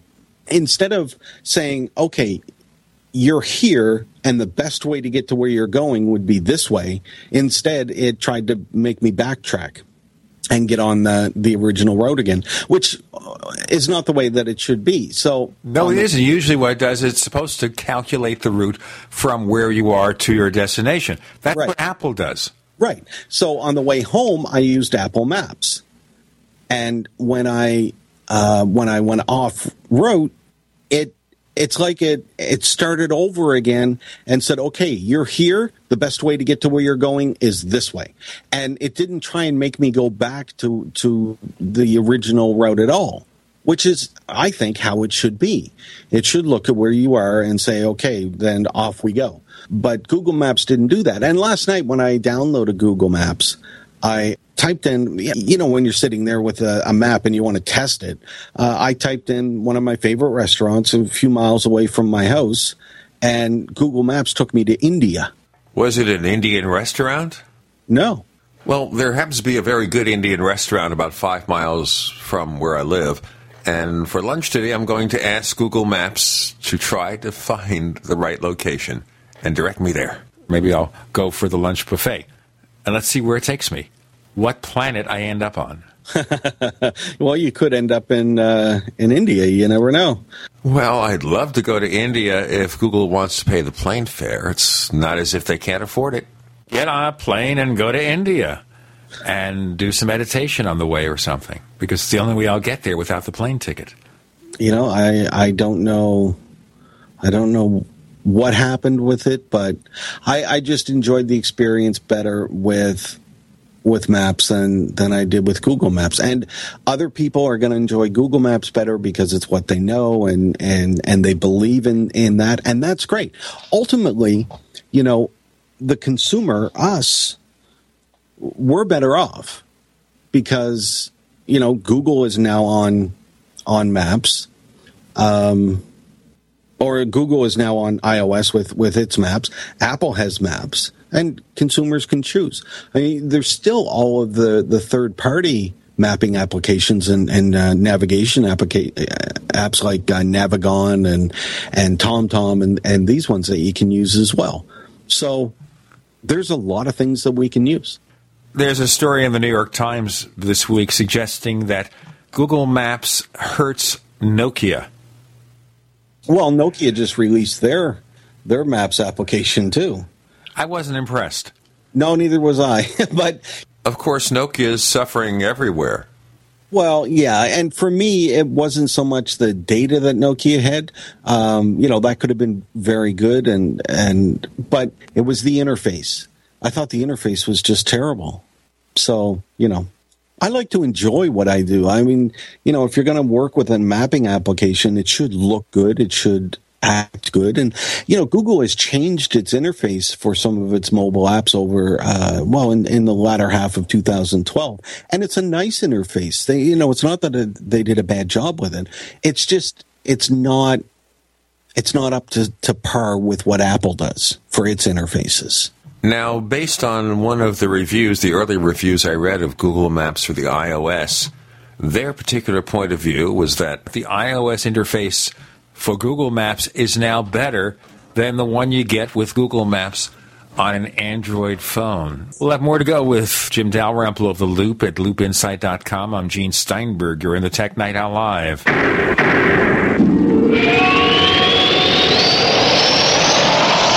The GCN Radio Network, providing the world with hard hitting talk radio. GCN.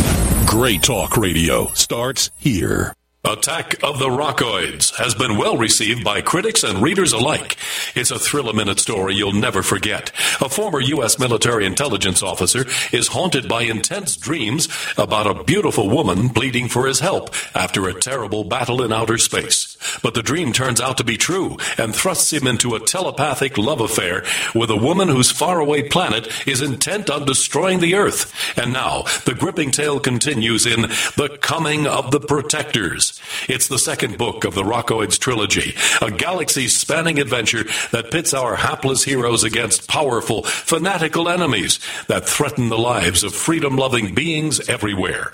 Attack of the Rockoids and The Coming of the Protectors. Classic science fiction at its best, available now. For more details or to place your order, visit rockoids.com. That's R O C K O I D S, rockoids.com. What do you do when your propane runs out and you don't have a large amount of wood for cooking? That's when you need a Grover Rocket Stove from StockStorage.com. The Grover Rocket Stove starts easily with any combustible material like junk mail, small twigs, leaves, weeds, or dry sagebrush. Then just add a small amount of kindling wood and you'll be cooking entire meals in minutes. Grover Rocket Stoves are made right here in the USA and are built to last a lifetime using heavy duty thick gauge steel and are painted with high temp paint to withstand heat. Go to StockStorage.com and see three great Grover Rocket Stoves stainless steel, heavy duty, or our original Grover Rocket Stove for only $135 and get free shipping to the lower 48. For phone orders, call 801 361 6984 or go to StockStorage.com. That's 801 361 6984 or StockStorage.com. The original Grover Rocket Stove minimal wood use cooking stoves, available exclusively from StockStorage.com. We all know that Berkey water purification systems are the most trusted name in water filtration. As an authorized Berkey dealer for over six years and serving thousands of satisfied customers, the Berkey Guy offers amazing specials for Berkey water filtration systems. The Berkey Light systems include a set of self-sterilizing and recleanable black purification elements that purify water by removing chlorine, pathogenic bacteria, cysts, and parasites to non-detectable levels and remove harmful chemicals such as herbicides and pesticides. Order the Berkey Light system system today, complete with two Black Berkey elements for only $231. And the Berkey Guy will ship your order free of charge. With the purchase of a Berkey Light, the Berkey Guy is also offering a set of fluoride and arsenic filters for only $39.99. That's over 30% off the retail price. Call the Berkey Guy at 1 877 886 3653. That's 1 877 886 3653. Or order online at goberkey.com. That's goberkey.com today.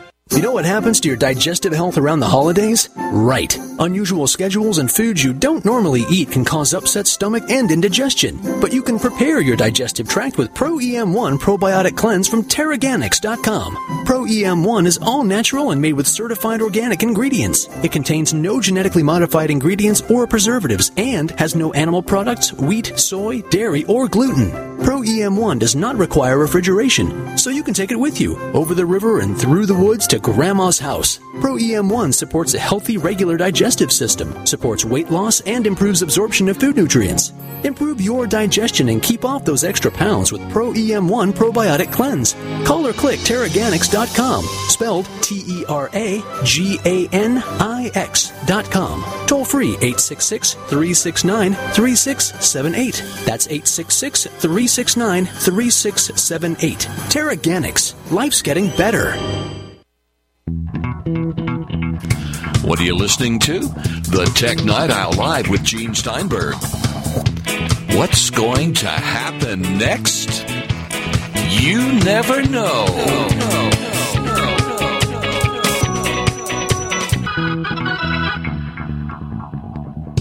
We have Jim Dalrymple of The Loop at loopinsight.com. We started off talking about whether Apple is going to build a TV set. I guess the jury's out. Maybe it's just going to be a spruced up Apple TV or something. The question is, what can Apple do with a TV business where you can't predict that you need what they're going to offer, but they'll offer something really good?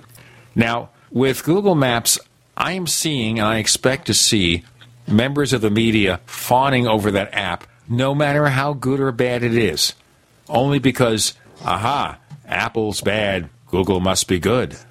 Yeah, I, I agree. I agree. That's close to, to what will happen, I think. And it's not the way it should be, but you know, it's the way it is. Anything to uh, uh, to make Apple look bad sometimes it seems to be the way that uh, it'll go. Exactly. And here we're going to see all the reviews, and I want to see if they have photos or screenshots showing Google Maps and Apple Maps, and let's see who does the errors. Let's compare where Apple has screwed up. Let's see what Google does. Where Google screws up, let's see where Apple does. Yeah, and you know that somebody will do that. You know, that's fine. But there, there's a whole group of people like me that Apple Ma- Maps works for and you know i'm not i'm not to keep using apple maps because it's apple and uh, i like apple so i'm not to use anything else. No i want to use whatever works. And i want to use the best interface and, and everything that i can. But you know uh, for all the problems that people talk about with apple maps i don't see them. So i'll just continue using that. If if there comes a time when you know apple maps takes me miles out of my way then yeah, I'll use something else. I'm looking right now at Indian restaurants with Google Maps, and I want to see which ones they find. And I guess they looked at the one that's nearest to me. Now, I assume Google here is using Zagat for its restaurant reviews because they own that company, whereas Apple will link to Yelp. Yeah, yeah. The, you know, there's little differences like that. And like I said, I, I wrote India restaurant, Indian restaurant. And instead of giving me a list, they just took me to what they perceived to be the nearest one, which of course is not the nearest one. Hmm. Well. So there you go. I mean, it did give me the right directions to Cheesecake Factory. So I guess it'll help me soon find my favorite Indian restaurant. So now that Google is offering turn by turn navigation, have you thought of this possibility? Do you think maybe if Google offered turn by turn navigation as a feature for the Apple product a year or two ago, maybe Apple wouldn't have switched? Or would they have switched anyway? Well, I don't know. I mean, you know, Google wouldn't give them vector layers and they wouldn't give them turn by turn directions. They were holding that for Android users. So Apple kicked them out and all of a sudden they bring all this stuff in. I mean, that, that was just, that's a terrible thing I think that they did. So now with Google Maps for the iOS, you have turn by turn navigation, you have vector graphics. What that means is the app comes up faster, uses less bandwidth, supposedly looks better Of course, I'm still playing with Google Maps, so we'll have to see. And I will continue to try it against Apple's maps and see which one really does better without the fawning. We'll find out. But let's not have the new conventional wisdom to prevail here. Apple bad, Google good. Because that's what we're hearing. No, that's right. They, you can't do that. Also, we're seeing, of course, that Apple's stock is still kind of down the dumps. Do you think it's because investors are talking down Apple, or is that kind of reset normal, par for the course? That's a good question. It, I mean, stocks go up and down all the time, and it's it, Apple is still making monster profits, and they're still selling a ton of devices. So it's hard to to figure out what happens in the stock market. For me, anyway, I I can't figure those guys out. Well, I don't invest in the stock market, and I'm not in a position to spend even $525 for a stock, let alone $25 for Microsoft stock, which has gone nowhere. Yeah. Yeah. That's that's terrible too. By the way, have you heard any of these reports that with the Surface tablet, Microsoft plans to increase distribution beyond their chain of stores? If it's sold in more places, they might sell more units, although nobody's buying it. Yeah. Yeah, that's kind of crazy, isn't it? Hoping and praying. Did you play with the Surface? No, I played with some of the uh, some of the other ones that they had, the Asus or you know whatever those ones are. What I can't understand is all these tablets that they're still selling for PCs. All they are are swivel, reversible, convertible screens. Whichever way you can turn a screen, they do it. So there's this ad, for example, on TV where you see somebody looking at a star map. They then forward the star map to another PC user. And the person who receives it, before they even look at it, you see them suddenly making some kind of weird maneuver to reverse the screen or swivel the screen or something like that. And you think, when they recorded this commercial, how many times did the actor have to practice that maneuver before Yeah. getting it seamless? You have to see people there saying, okay, I got to reverse my PC here and let me twist. Oh, I broke the swivel base, or it takes 20 minutes to figure out how to do the Heimlich maneuver. Yeah, I, I, you got to wonder about that stuff. It's kind of funny. Anyway, it's locating the restaurant, the Indian restaurant, which is called Guru Palace. And here's a 3D view. Now I'm going to expand the 3D view, and now I'm looking at it. Now, to be honest, I don't see that it looks all that much better than what you get from Apple Maps. But looking at it more carefully, the interface is kind of weird. So, for example, if you want to look at the Google Earth view, to do that, you've got to go to a separate app, I gather. So, I'll take a chance and see how well it gives me directions. In fact, I'll go on that trip maybe this afternoon after we finish this interview. And if I end up at the Chinese restaurant in the other direction or a Kentucky Fried Chicken, I will know I have made a serious mistake. yeah, that's right. Ah. Good luck getting into lunch. Yeah, you know, of course, uh, you can buy me lunch the next time you're here. We'll just do it that way. I am kidding because he'll probably expect me to buy him lunch. You ever get down to Arizona? I was only ever in Arizona once, and I loved it. I was in Scottsdale. Right. Um, I thought it was a great place. Loved it there. But you're born and raised in Canada. Yeah. Nova Scotia, where you are now? Yeah. Oh, okay. You're a homeboy. Still here. They haven't thrown you out yet. No, they may soon, but not yet. Well, I don't know. It depends on whether the city uses Macs or Windows.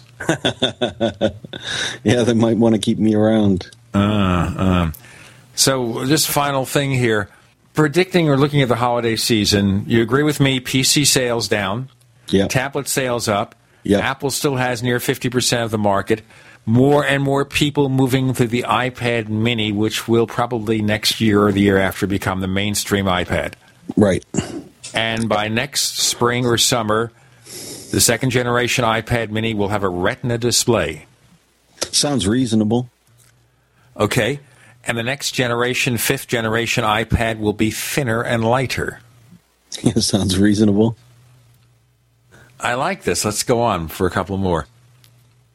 And the next iPhone will be a 5S. Again, reasonable. Okay. And the Mac that Apple builds in the U.S. is the Mac Pro. Reasonable to me. You think that's the most sensible one? That's the one where they don't have to use weird construction processes. Yeah. So yeah, I mean, Apple's going to invest a, a ton of money in, in manufacturing in the U.S., but they have to be reasonable uh, with uh, the workforce that's that's available to them. And you know, they've talked about this before. The you know the the types of manufacturing jobs are. uh, this isn't like the old assembly line on a on a uh, a car where you're bolting things on. I mean, this is pretty precise work still. Um, and China, you know, full credit to them. They've they've done a lot to uh, to have their workers available to the world uh, to be able to make this stuff. So, you know, we'll see what uh, what comes out of it. But the Mac Pro makes makes the most sense to me. And since Foxconn wants to build a plant in America, that's probably where it'll be built. Well, you would think so. I mean, Apple's been with Foxconn for, for many years, and when you have a, a partner that understands uh, what you're all about and, and is used to making those uh, those products for you, why wouldn't you continue to use them? Jim Dalrymple, where do we find more of your stuff? You can find me at Jay Dalrymple on Twitter and at loopinsight.com. Jim Dalrymple, thanks for joining us on the Tech Night Owl Live. Thanks a lot, Gene.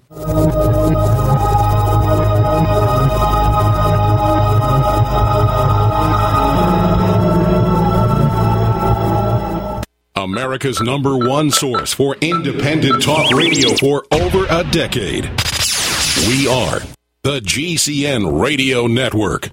Hi, this is Ted Anderson. If you'd like to listen to GCN programs on the go, I have great news. GCN has created a Droid and iPhone application, and it's free. Just as easy as going to GCNlive.com, click on the banner, and download. Before you know it, you'll be listening to your favorite hard hitting GCN shows, live or on demand, right on your Droid or iPhone, 24 7 and on the go. So download the Droid and iPhone app free by clicking on the banner at GCNlive.com. Thanks again for listening to GCNlive.com. Again, that's GCNlive.com. We, the people, grow cotton, weave fabric, engrave ink, embed strips and fibers to protect from counterfeit and carting to a private bank, having it led back at interest, forcing taxes to service debt. This capitalism, or was Jefferson correct when stating a central bank issuing the public currency is a greater menace to the liberties of the people than a standing army? Ted Anderson, I'm placing a free silver dollar in a book that explains our monetary system. Call for your copy, 800 686 2237. It's time to understand the system. Call 800 686 2237. That's 800 686 2237.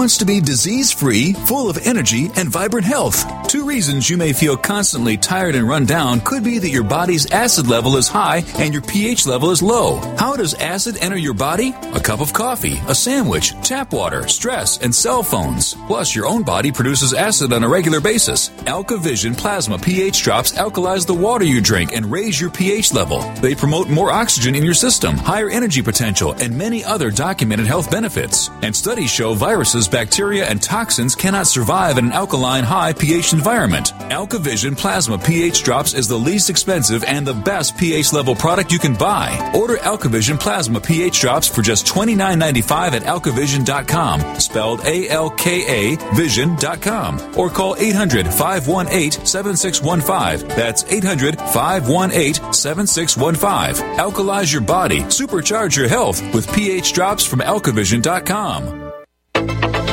Welcome back to the Tech Night Owl Live, where you never know what's going to happen next. And now, here's Gene Steinberg.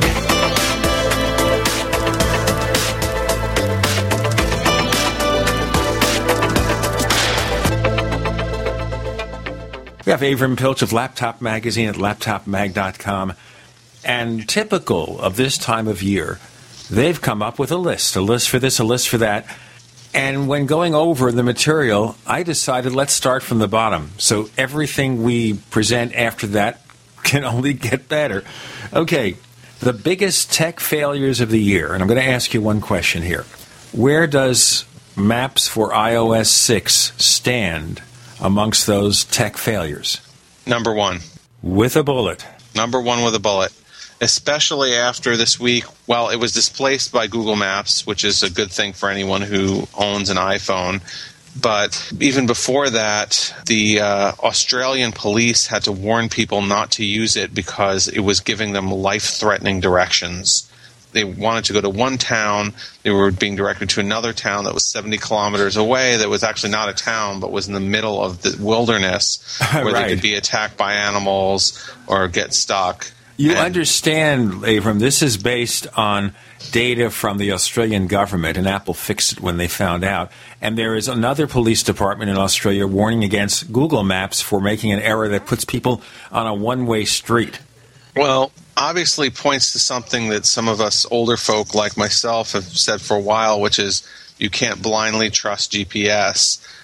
Now, if it's routing you in such a way that it's credible, and you might you might be fooled, but I've I've many times had GPS things tell me to turn into like to turn into a wall, and uh, you know I'm not going to sit there and turn into a wall. Well, I went to a restaurant just the other day, an Indian restaurant, and I used the new Google Maps for iOS. All right?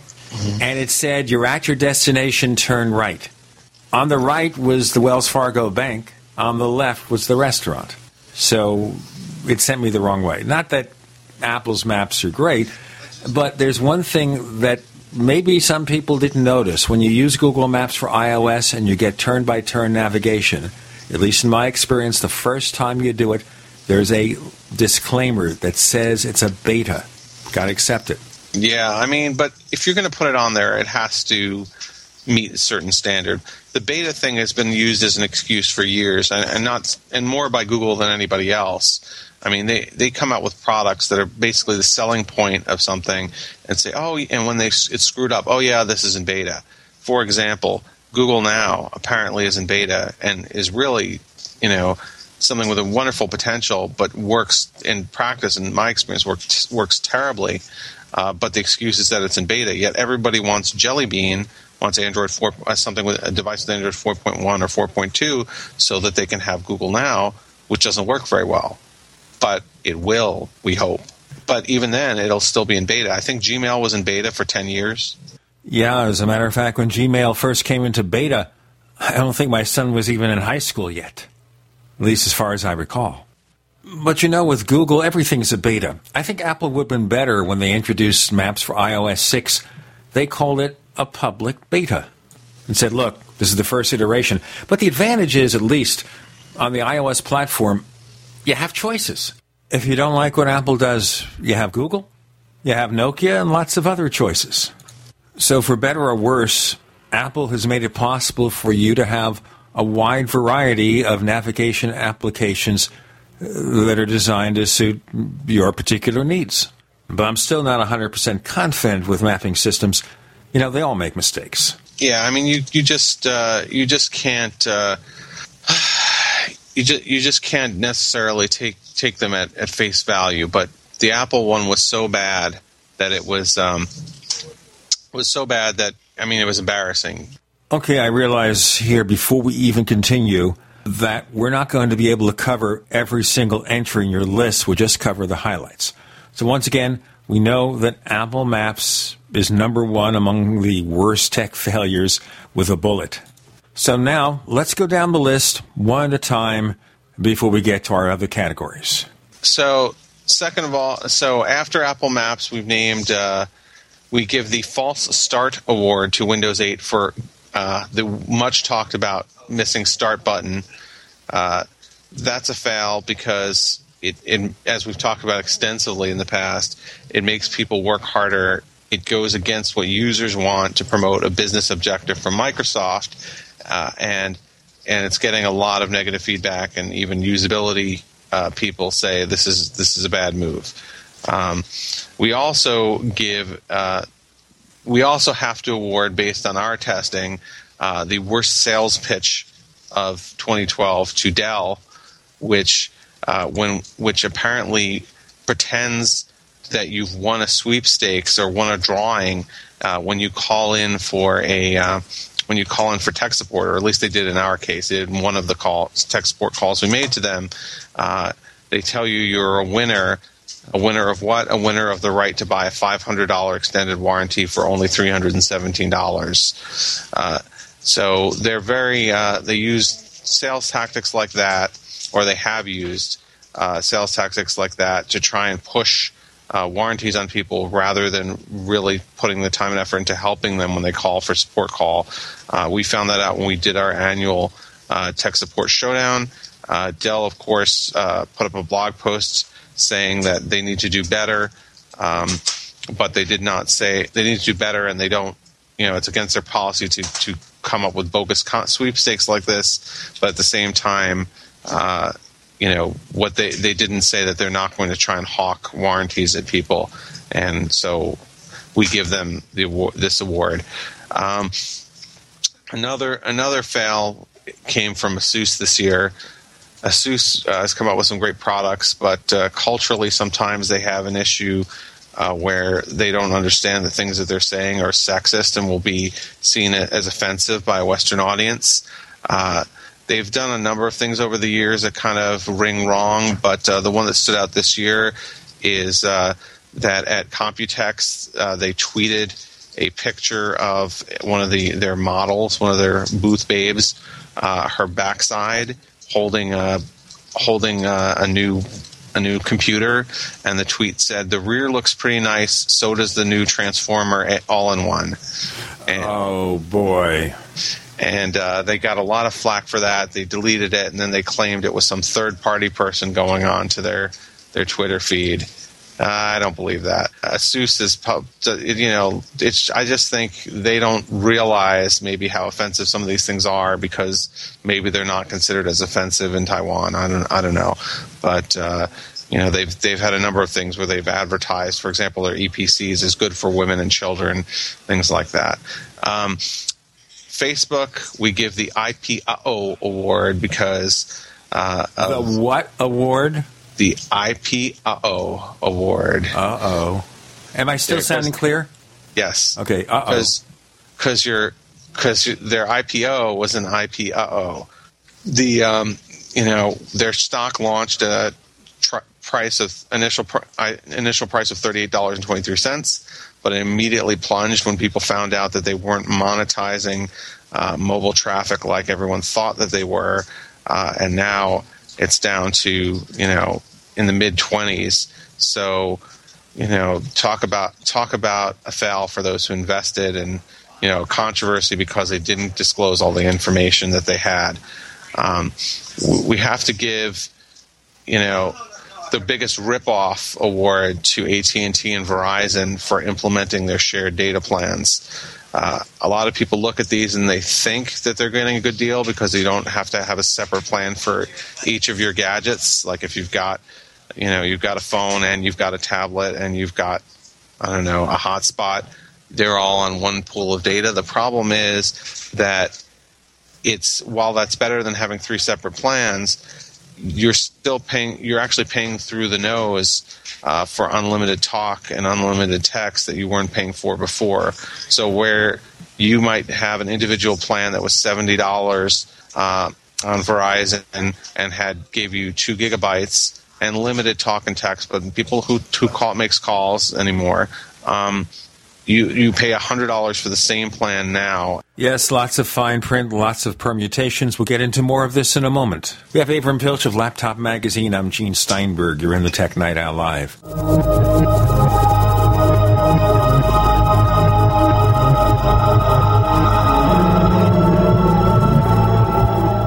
Graphic Converter is the image manipulation tool for the rest of us. It does not use any database. You get full control of all your files. Want to view the images of a folder? Drag it into Graphic Converter and a powerful browser opens up to show your image files. You could use it for slideshows. You could use it to import images from digital cameras or from scanners. Need to do some image editing? You can do that too in Graphic Converter. Also print catalogs. Convert from so many formats I can't even list them. Download now to see if Graphic Converter is good for you, like one and a half million other users. Guess what? You could save money when you buy Graphic Converter. Use the coupon code Night Owl. Use the coupon code Night Owl to get a special price for Graphic Converter. Go to lemkesoft.com. That's L E M K E soft.com. Lemkesoft.com. L E M K E soft.com. Friends, this is Alex Jones for MidasResources.com. For more than 15 years, I have exclusively used Midas Resources for all my precious metal needs. Whether it's bullion or collectibles you're looking for, Midas Resources is simply the best. I own my gold as a hedge against inflation.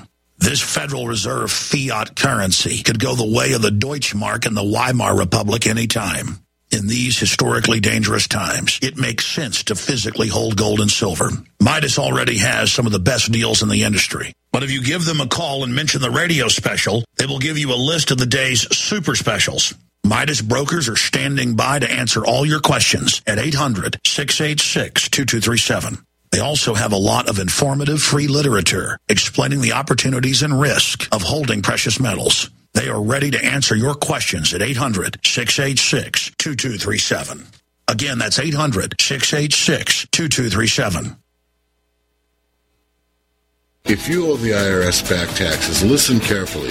Sweeping changes to IRS policies will help more people than ever eliminate their tax debts once and for all. And now, thanks to Dan Pilla, you can get the tax help you need to end your tax nightmare. Hi, I'm Dan Pilla.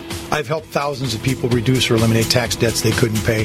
And after more than 30 years of experience dealing with the IRS, I can tell you there's no such thing as a hopeless tax case. With the IRS's new policies, it's easier than ever to put your tax debt behind you once and for all. Call now at 800 346 6829 to learn how I can help you. You know your IRS debt will not go away by itself, but you don't have to live in fear anymore. Call 800 346 6829. Learn how I can help you eliminate wage and bank levies, release tax liens, and negotiate a settlement with the IRS that will put your tax nightmare behind you forever. Call 800 34 no tax or go to my website taxhelponline.com. That's taxhelponline.com.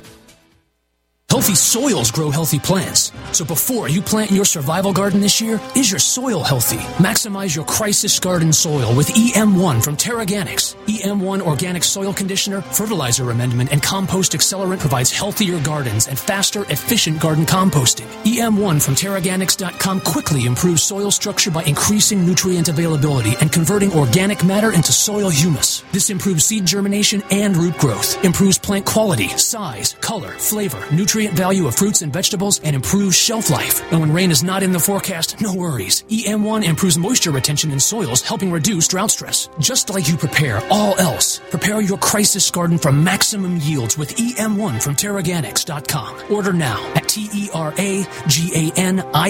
dot com or call toll free 866-369-3678. That's 866-369-3678. Teraganix. Life's getting better.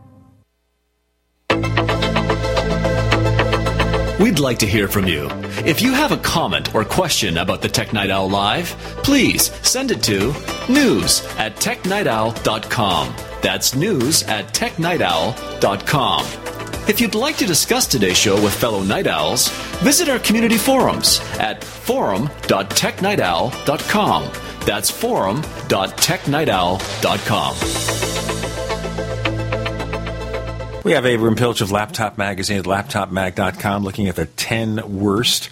And one of the issues that he has problems with is the new plans from some of the wireless carriers where you have this shared plan where more is less. And I figured out what it would cost for AT&T and no matter how I figured it, it was still $30 more expensive while giving up my grandfathered unlimited data plan.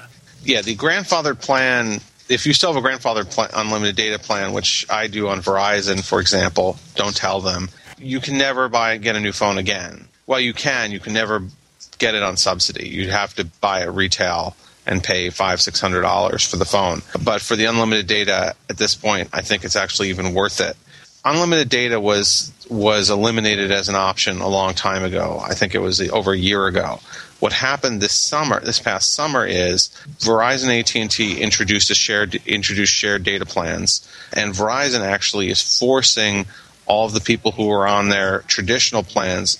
Well, they're not for you can stay on their traditional plan if you were on it, but any new subscriber has to get the shared has to get the shared data plan, which costs more because there's no way to get the shared data plan with a limited number of talk and text. So they're building in the cost of unlimited talk and text into it. It's also not truly shared because you still have to pay for every each device. you're not paying for data for each device, but you have to pay, I think it's $20 for smartphone and uh, $10 for tablet a month. So what this is displacing is uh, in the past, before these, if you wanted to have you know a 4G iPad and you wanted to have your 4G phone, your 4G iPad had to have its own plan, which would be somewhere between 50 and 70 dollars a month by itself, and it'd have its own four gigabytes of data that was not shareable with your phone, which would have its own you know however many gigabytes of data. The pooling of the data makes sense, but it doesn't work out economically, especially for people who don't own a lot of devices that they want on the internet, because the base plan costs more. And actually, even more than the base plan, it just like in doing this, they raise the price slightly, and they also ra- they also force you onto unlimited minutes and unlimited text and charge you for that because they realize, as, as we all do, that the value of texts and voice is a lot less than the value of data. So consequently, you end, you end up paying more. As I said before, thirty dollars more for an individual plan with the same amount of data. And really, if you want to share data between devices, there's a really easy way. Just use your device, use your phone as a mobile hotspot, and don't get the other device. Don't get dedicated, integrated 4G or 3G on the other devices. Similarly, AT&T has an, has their own situation where it co- where it costs more every time. So here's something where the concept of sharing the data was good, but they managed to turn to their advantage, not to yours. Now, just parenthetically here, we're seeing a new plan that's coming next year from T-Mobile, which evidently is getting the iPhone in 2013, and their plan would give up subsidies, but in a sense, you pay the same because what you would do here is you get the regular minute plan with whatever data you're getting. I guess they have unlimited minutes and unlimited data, whatever it is. And then you buy the phone at the retail price, but you pay a monthly fee for it. So, say you pay $200 up front and $20 a month for the next 20 months or something. It's the same thing you're doing now, except they separate the charges. Yeah, I think the, the, the thought was that in the end it would work out better for you. But, well, uh, it's more informative. You know how much money you're spending on the phone. You know, your phone costs you so much money. You're making a commitment like, of course, a standard loan. It's like a loan. You're paying one third down or something for your iPhone, and you pay the balance over a period of months, monthly installments. Okay, that makes sense. This way you know what you're really paying for these products, and you also know that, okay, after that, the phone is mine I'm no longer paying a subsidy for anything. It's no longer that higher fee because right now you pay a fee, say for AT&T and Verizon or Sprint, that rolls in the cost of the subsidized product. But once yeah. the subsidized product is paid for, it never goes down. Yeah. Also, what I like about what T-Mobile is doing is uh, I believe that I don't think you're obligated to get the phone from them. I mean, I, I, had to check on that, but I think you could bring any T-Mobile compatible phone you want. Sure, you can, but the payment plan is when you buy it from them. Correct, but so let's say though I'm able to obtain an unlocked phone elsewhere for a lower price, then I never have to pay that rate for it, and so you know, there's a lot of places out there selling unlocked phones some may be cheaper than others. If if this were the standard plan on a on on a bigger carrier like Verizon or AT and T, I guarantee you we would see the the price of unlocked phones or the price of non-contract phones, the retail so-called retail price of phone phones drop dramatically. There's no question in my mind that the the six seven hundred dollars that they're charging for these phones is a predatory price the reason that they charge six and seven hundred dollars for these phones and get away with it is because it's sort of like when you go to the doctor without insurance. There's nobody there to advocate for you, or it's like, look, we know that you need a phone. We know you couldn't get it on subsidy for some reason. The reason probably that your other phone broke or something like that. So we're going to charge you through the nose and take advantage of you.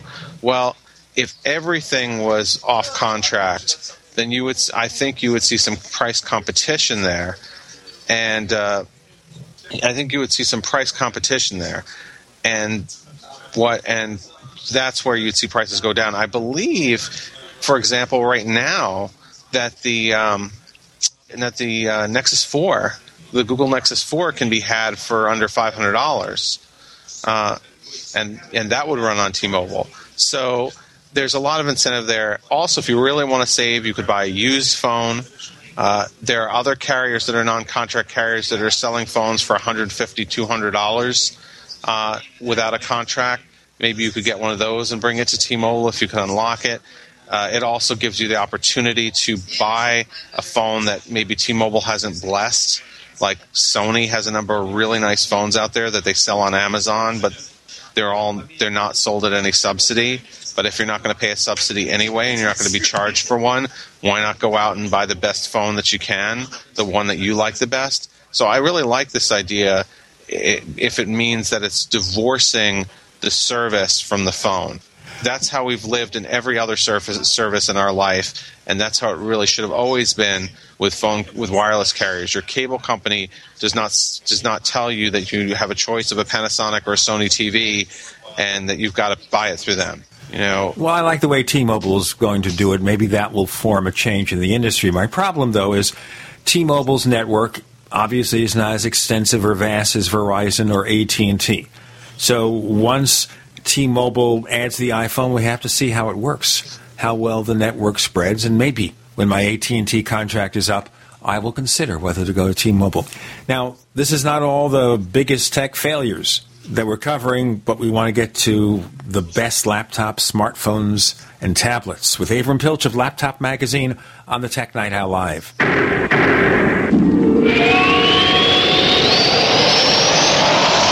Are you tired of searching for great talk radio? Something more important. Search no more. We are the GCN Radio Network. If you want to get your website online and you need reliable service, first class service at the lowest possible price, there's only one place to go. Well, DreamHost has a special promotion with our show where they'll offer you unlimited disk space, unlimited bandwidth, one click web apps such as WordPress, 24 7 support. You can save over $55. You want to know how? Go to dreamhost.com slash radio, dreamhost.com slash radio. Whether it's personal mail, whether it's business email, you want reliable, dependable delivery, freedom from spam, freedom from viruses. Well, Polaris Mail offers professional email hosting services for your personal or small business use. Each account uses 25 gigabytes of storage, an easy to use webmail interface, and full mobile sync. Sign up today for a 30 day free trial at polarismail.com, polarismail.com. What's better than Mountain House freeze dried food? Buckets of Mountain House freeze dried food. Now the freeze dried guy introduces convenient, easy to store Mountain House survival buckets filled with our top selling items. Each item is sealed in a mylar type pouch, and each pouch is neatly packed in clear buckets so you can easily see the contents inside. These Mountain House survival buckets come with well over a 25 year shelf life and are perfect for emergency preparedness, camping, backpacking, or at home use. Go to freezedryguy.com, click on freeze dried foods, and choose our 12 month, 6 month, 3 month, 1 month, or 7 day Mountain House survival bucket with 32 generous servings starting at just $69.95. And all orders to the lower 48 ship free. Call 866 404 3663 or go to freezedryguy.com. That's 866 404 3663 or go to freezedryguy.com. 100% veteran owned. The Freeze Dry Guy. That's the sound of your door being kicked in by an intruder with a single kick. That's the sound of the same door now protected by the Door Sentinel at mysafedoor.com. Go to mysafedoor.com right now and watch the amazing video. At mysafedoor.com, you'll learn how to turn your home into a fortress with the Door Sentinel. 16 kicks later, and the Door Sentinel is still holding strong. MySafeDoor.com. That's MySafeDoor.com. Hi, this is Ted Anderson. Have you ever wondered why banks, stockbrokers, investment advisors won't talk about gold IRAs? They've been available since 1986, yet the financial industry won't recognize the value of gold for your retirement. Gold has outperformed paper investments, yet no word about IRAs. If you would like to have gold for your retirement, call 800 686 2237. Don't get left behind by rising inflation and low returns. Call 800 686 2237. Secure your future and call 1 800 686 2237. Hello? Congratulations. For what? For losing all that weight. How'd you do it so fast? ASAP. ASAP what? What's that mean? Are you ready to get as skinny as possible, as soon as possible, as simple as possible, and as sexy as possible? I'm listening. Then get with the ASAP program. It's real and it works. No smooth talk, no slick advertising, and no exaggerated claims of success. I've got to know more. Welcome to ASAP, as slim as possible. Whether you have 10, 20, or 50 pounds to lose, ASAP is your weight loss answer. ASAP targets the abnormal fat reserves and makes them available to be burned as fuel and contains no caffeine or hormones. Order ASAP at wholesale prices or join the team to share the business with others. Visit GCNteam.com or call 877 878 4203. GCNteam.com or call 877 878 4203. Lose weight and look great with ASAP, as slim as possible.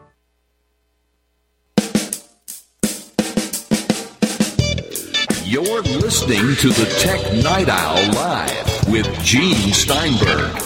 You never know what's going to happen next.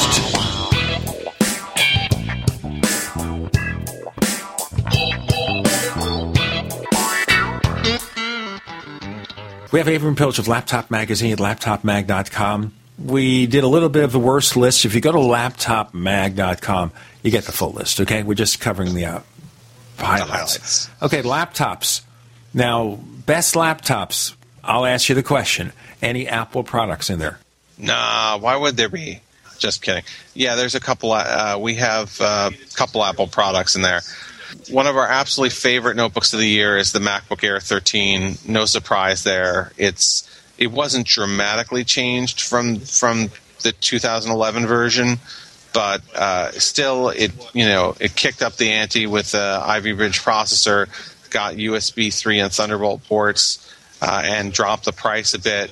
This is still for I would I still even as someone who doesn't is not a Mac person, uh, often tell people if you're impartial, if you don't care which platform you're on, or you like the Mac platform, or you're undecided, this is still the best value in an ultra portable. It's light, it gets gets you long battery life, beautiful colorful screen, good keyboard. Really, it's still still a winner. Really, we love both the MacBook Pros with Retina display, uh, but we chose for our list the 15 incher, uh, which ha- which has an, just an incredibly an incredibly sharp 2880 by 1880 Retina display. Also gets fantastic battery life, and considering that it's 15 inches, only weighs 4.5 pounds and is only 0.7 inches thick. For a 13 inch notebook, that would be a little bulky. For a 15 inch, that's unheard of. So light, great screen, and of course, super duper performance with the SSD. And and uh, so, if you can possibly afford it, the MacBook Pro with Retina, either the 13 or the 15, fantastic for creative professionals, people who want to do artwork. We Some can other- always help, of course, the cost of Retina displays. Will, like everything else, come down, so maybe in a couple of years they could offer it somewhat cheaper. You never know. I, you know, it's it seems like it should, right? I would expect that, for example, in 2013, that the Airs would get the Retina display. It seems like Apple, with its great ability to control cost in the supply chain, should be able to drive that to drive that cost down. In fact, maybe it's already down, and maybe it doesn't cost them that much anymore. They're just using it as a premium uh, selling point. But considering that they put Retina on a $500 iPad and on your iPhone, I think that they're going to kind of be obligated to put it on their less expensive notebooks like the, like the Air 13. And uh, I can't wait for that. That's going to make it. Re- that's going to make it a, even more compelling device. Well, the other issue, of course, is the cost of solid state drives. Yeah. Well, that's coming down depending on how much of a premium the uh, the vendor wants to charge you for it. The cost to them isn't that bad. How do I I know that? Well, if you look at the cost to buy an upgrade SSD for yourself, which by the way, I highly recommend to the audience if you have a notebook that with access where you can get the door of it open or the hatch of it open and you uses a standard 2.5 inch SSD. I believe the Airs, I believe the a- Apple systems are more complicated. Well, the Uh, Air is basically using chips. It's not using a drive. But I understand your point, but we need to move on here. Give Yeah. a couple of other top notebooks. Sure. So uh, we love the IdeaPad Yoga, which is the first notebook we've seen with a lid that can bend back 180 degrees. Also has a beautiful screen. Just gorgeous notebook, great typing experience. Love the ThinkPad X1 Carbon, best business ultra portable you can get. Three pounds for a 14 inch notebook. Sharp 1600 by 900 screen. Rapid charge will bring you 80% charge in an hour and gives you close to eight hours of battery life. Really, really like, as always, for gaming, the Alienware M18X. Real powerhouse gaming notebook will just blow your mind and looks good too with uh, all kinds of customizable lights. Okay. Now, one question I want to ask you here Ultrabooks, which were designed to be the PC alternative to Apple's MacBook Air, they haven't done so well yet, have they? They haven't. We have a few on our list. In, for example, the ThinkPad X1 Carbon is considered an ultrabook. The Yoga is considered, I believe, considered an ultrabook, and we also have on our list the Asus ZenBook Prime, which I didn't mention before. Uh, but you know, so far there's kind of the word ultrabook has become so muddied that it doesn't mean anything anymore. Is something an ultrabook or not? We we often don't even see in advertising or spec sheets whether something is an ultrabook, and it's sometimes really hard to say.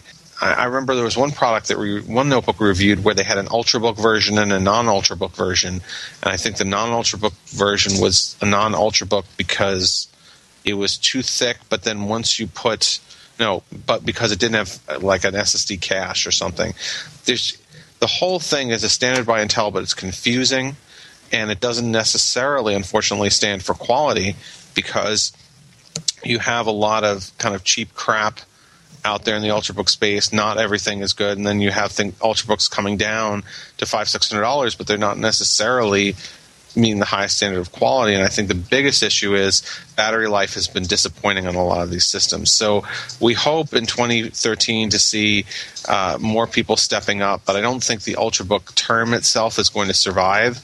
I, I just hope that the spirit of it, rather than the letter of it, will survive. Maybe their branding is being diluted with too many variations, maybe tighter controls. We can talk about that in the future. Okay, best tablets. Well, it's not hard to pick which one would be number one, uh, and that, of course, is, that of course is the uh, is the fourth gen iPad, a latecomer in, in the year. Although the third gen iPad would have made the list if there was no fourth gen. I mean, it ha- it brings the beautiful Retina display. With the fourth gen, you get 12 hours of battery life. That that's like four or five hours better than the next best that we've tested. Obviously, sharp performance, the biggest app store and selection that you can get uh, and you know decent and decent cameras. I mean, you really, you know, you really can't. If you're on the fence and you're not sure whether you want Android or or, or iOS, if you're or you're you know inclined toward iOS, certainly this is something where the hardware and the software really deliver. Um, what about the iPad Mini? The iPad Mini, uh, we also put on our list. It's it's certainly a good alternative for people who want something a little bit smaller, want to spend a little less. It's you know it is among the best of the year, but I would say that we're disappointed that it didn't have a little bit more innovation in terms of bringing the screen to Retina or other things. I guess they had to do something to get it in that cost range, but it's a very compelling product. We have a number of people here who are absolutely in love with it. Uh, so it's definitely good for people who want something smaller. Now, if you asked me what tablet I would buy, uh, I would go to what's number two on our list, the Google Nexus 7. Uh, the Google Nexus 7 really kind of changed the game for, for tablets this year.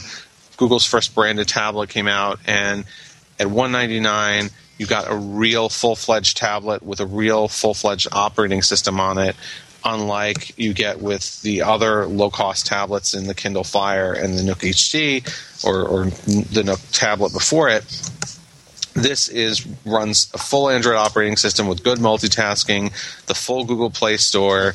It doesn't ha- it's not just a, a front end for a store to buy things. Yes, it benefits Google because you'll buy things off of Play, Google's Play Store, but you don't have to. Uh, and and it's really quite an excellent device. But I'm kind of holding out and hoping that in 2013 we'll see an even better version of it, an update perhaps they'll be able to give it a rear facing camera, which the first was missing, maybe make it a little bit sleeker design. Uh, or better color on the screen, but it's it's uh, definitely an excellent tablet, excellent value too. Uh, we also really liked the Seer.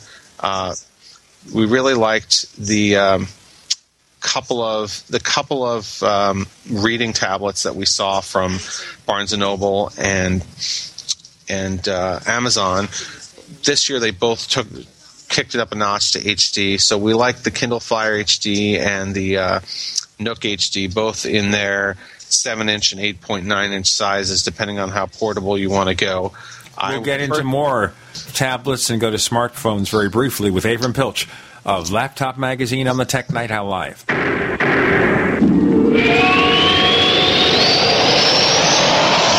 The GCN Radio Network, providing the world with hard hitting talk radio. GCN.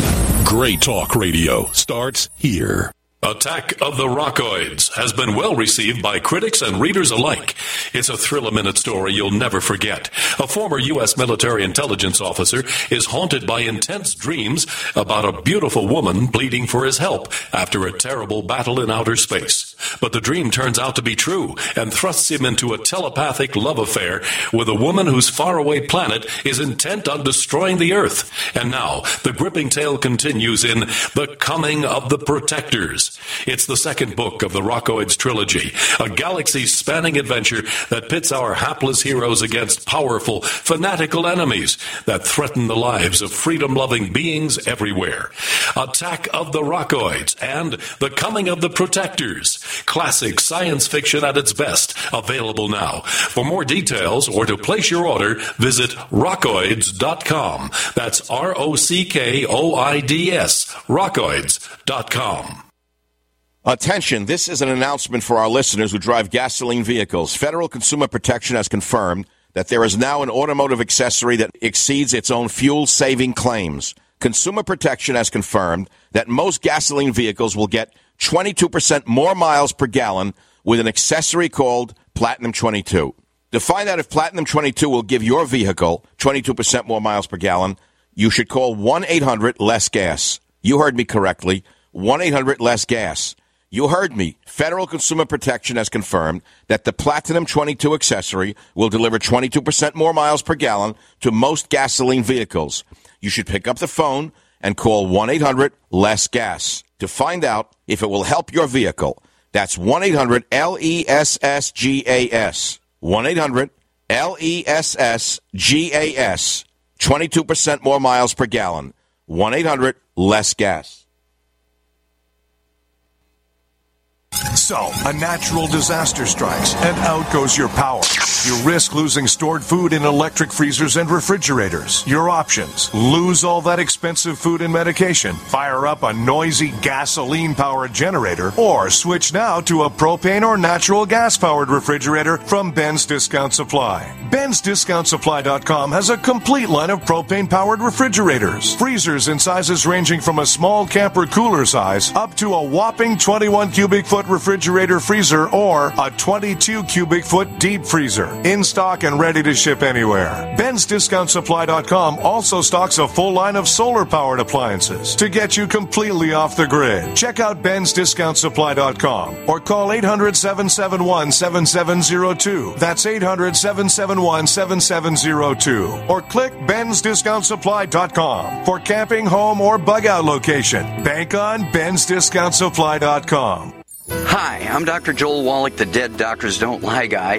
There's no reason why you shouldn't live to be at least 100 and have a great time getting there and I'm going to give you a free copy of my lecture that tells you exactly how to do it. In fact, after you've lived a long and healthy life, there should be only two documents in your medical chart a birth certificate and a death certificate. I'm Dr. Wallach with a warning. If you have a four inch medical chart, if you take prescription drugs for high cholesterol, high blood pressure, arthritis, joint pains, and other health issues, the medical profession is failing you. They're using you for an ATM machine. My free lecture is going to reveal what pharmaceutical companies don't want you to know. There's been groundbreaking research and on how to effectively treat or eliminate over 900 different diseases naturally. It's all in my free lecture called Deadly Recipe. So call toll free 1 855 79 Young. Again, that's toll free 1 855 79 Young. 1 855 79 Young. You're listening to the Tech Night Owl live with Gene Steinberg. You never know what's going to happen next. With Avram Piltch of Laptop Magazine, we're exploring first the worst, the tech failures, including, of course, maps for the iOS 6 from Apple. And then, of course, we've talked about the best laptops, the best tablets. Let's continue for a moment, then move to smartphones. So, you know, I, I highly recommend, though, if you're looking for a reading tablet, uh, while we put both Barnes and Noble and Amazon's, all four of their, you know, their HD and, and HD Plus, their their nine inch and seven inch tablets on our list. Certainly, um, for reading and screen sharpness, the Nooks uh, are are better. They ha- they tend to have better family friendly features, uh, read to me features, things like that. Uh, while Amazon has more of a, has a better selection of video. I would say this year media consumption tablets were big, but you know the two Google Nexuses, both the seven and the ten, really kind of stand out as being the Android tablets to get for getting a full Android experience and, and using your phone for using your tablet for more than just media consumption. Amongst smartphones, no surprise that iPhone 5 is our top smartphone of the year. However, right behind it, we really like the Galaxy S3. A lot of people will prefer the Galaxy S3 because it, it has a bigger screen, it has a number of fancy, uh, interesting features like the ability to beam photos to someone or do multitasking by playing a video on top of your on top of what else you're doing, the other stuff you're doing. So that is a really fantastic device. My personal favorite uh, is the Motorola Droid Razr Max HD, which gets over eight hours of battery life. Has a beautiful HD AMOLED screen. I'm a big sucker for AMOLED screens because they seem to have the most vibrant color. Uh, and runs a really nice, uh, really nice, clean interpretation of Android Jelly Bean that isn't polluted with heavy skins. Among, we we also liked the Lumia 920 uh, and the HTC Windows Phone 8X, the, uh, a couple of the first Windows Phone 8s. Uh, we thought that um, for people who like that ecosystem, and that ecosystem does have a lot to offer, the hardware in those is really excellent, uh, especially the camera, uh, especially the camera on the Lumia. We also this year uh, really loved uh, the Samsung Galaxy Note 2, uh, which gets even longer battery life than the Razr Max. And if you can live with its 5.5 inch screen without without thinking that, it's too big provides just a slew of wonderful features ability to, to kind of see a lot more on the screen different task panes and of course the pen support that lets you scribble on things. Let's look a little bit about possible trends for 2013 i'm expecting with apple there's going to be a thinner full-size ipad fourth generation that the ipad mini will get a retina display that's two possibilities right there. And that ultimately the iPad mini becomes the mainstream Apple tablet. Yeah, I could see that. I could I could totally I could see that if they upgrade if they upgrade the screen a bit, then uh, then yeah, they I mean some people really do prefer prefer a smaller device that's more portable. Uh, I would put myself in that category. I feel like seven seven inch is great because it's uh, you know very pocketable, but at that size, you're also thinking like this isn't that much better bigger than my phone. When you get up to like eight nine inches, it seems to strike a really good balance between portability and portability and usability. So I, I think that yes, Apple's going Apple's definitely going to kick that up. And as we said, I think that that at some point all or most of the MacBooks, including the 13-inch MacBook Air, are going to get Retina. There is a report from NPD Display Search claiming that right now, I'm using the quote, demand for the iPad mini is so strong that selling better than the fourth generation iPad in some situations. So the future may already be here with Apple. Yeah, well, I mean, look, it's the holiday season. People people tell their friends, their parents, I want an iPad. Now you can get one for 329 and fulfill what they asked you for. So I think that's a win. And certainly the convenience in travel, that makes a whole lot of sense. And Yeah. therefore, that's where it's going to go. And I think Apple realized that. And so they were able to make it larger, use a standard aspect ratio, and fulfill their requirement of better usefulness, but still get the product out there. Maybe it's a little bit more expensive than we might have hoped, but we always have to see. But it's also true if you look at the history of the iPod, ultimately the smaller iPods became more popular. Yep. Well, pe- people do like portability. I think we've seen a pendulum swing toward bigger and bigger and bigger things. We're still seeing phones getting bigger. I heard a rumor today, which I can't believe is true, that the Samsung Galaxy S4 will have a, a, a screen that is over six inches. That's I, I find that hard to believe. At what point does it become a tablet that makes calls? Well, I think at six inches, it's already there. Uh, some would say the Galaxy Note 2, which is five and a half inches, is already there, and they might and they might be right. I guess it's a blurry distinction, and maybe it doesn't matter anymore, especially because we're making fewer and we're all making fewer and fewer calls. So you might very well have somebody what you might very well have somebody who has a seven inch tablet and that's their only device. That might be the perfect compromise. If you if you're if you're making your few voice calls via Bluetooth, if you have internet access, 4G access on that tablet, and that's your only you know 4G access from the from the phone company, that that could that could very well be your phone. I mean, you may not you may not need a, uh, a, a- you may not need a separate tablet and phone. Well, I know my son has an iPhone 4S in Spain, and he uses Skype for most of his communications. Of course, to call us, he uses Skype, and he's on a Wi Fi network. That's where it goes. So that's where it's happening. Look, everybody's using some kind of tablet. The Pope is using an iPad for his tweets. Mitt Romney, you know, alone, unheralded, forgotten since he lost the presidential campaign, he's typing messages to his friends on an iPad. One other issue before we let you go. All right, those rampant rumors, and it gets beyond maybe your frame of coverage there, the rampant rumors that Apple is going to make a smart TV set. Is that going too far? No, look, this has been rumored for so many years that if I were at Apple, I would just make the TV set already based on all the, the based on all the chatter that people want one. It it really seems like they're going to do it, but you know, some uh, former product manager of theirs came out and said they'll never do it, but then the comments from Tim Cook seem to imply that they're going to do it, that they're very disappointed with how TV works. I think that they're looking, what may be holding them back is not hardware or, or software, it may be partnerships, that they're going to try and do something with their t- TV to kind of partner with the networks or do something to, you know, make time shifting better. Uh, so it'll it'll be interesting to see. On the one hand, uh, you know, if Apple makes a TV, it'll have kind of all the goodness of the Apple TV set top box built in, and, and hopefully, and then some. Uh, which may just beg the question of why not just make the Apple TV? Why not just get people to buy the Apple TV set top box? But in order for them to do to do the TV part of it, you know, they're going to have to figure out how else are we going to add value. Uh, is it going to be Siri's built into the TV? Is it going to be a webcam is built into the TV? That would be cool.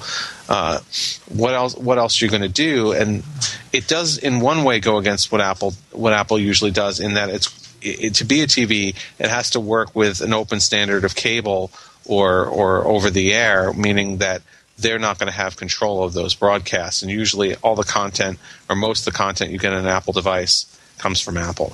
And the other issue, of course, with Apple is what Tim Cook said in that interview, and I didn't see as much new as some people might have expected. The one thing he said is that we build things you never thought you needed, and then after we do it, you realize you can't live without them. Now, with a TV set, how do you do that? How do you provide something that is so unique that upends the industry? And that's the big question we'll have to ask. Avram Piltch, tell our listeners where they can find more of your stuff.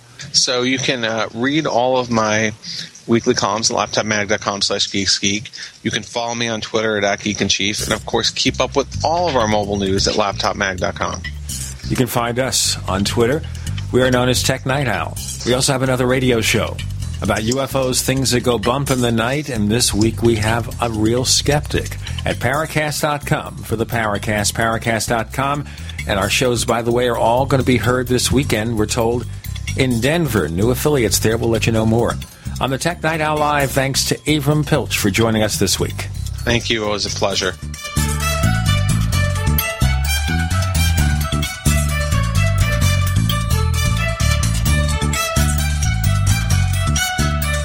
The Tech Night Owl Live is a copyrighted presentation of Making the Impossible Incorporated. We'll be back next week, same bat time, same bat channel.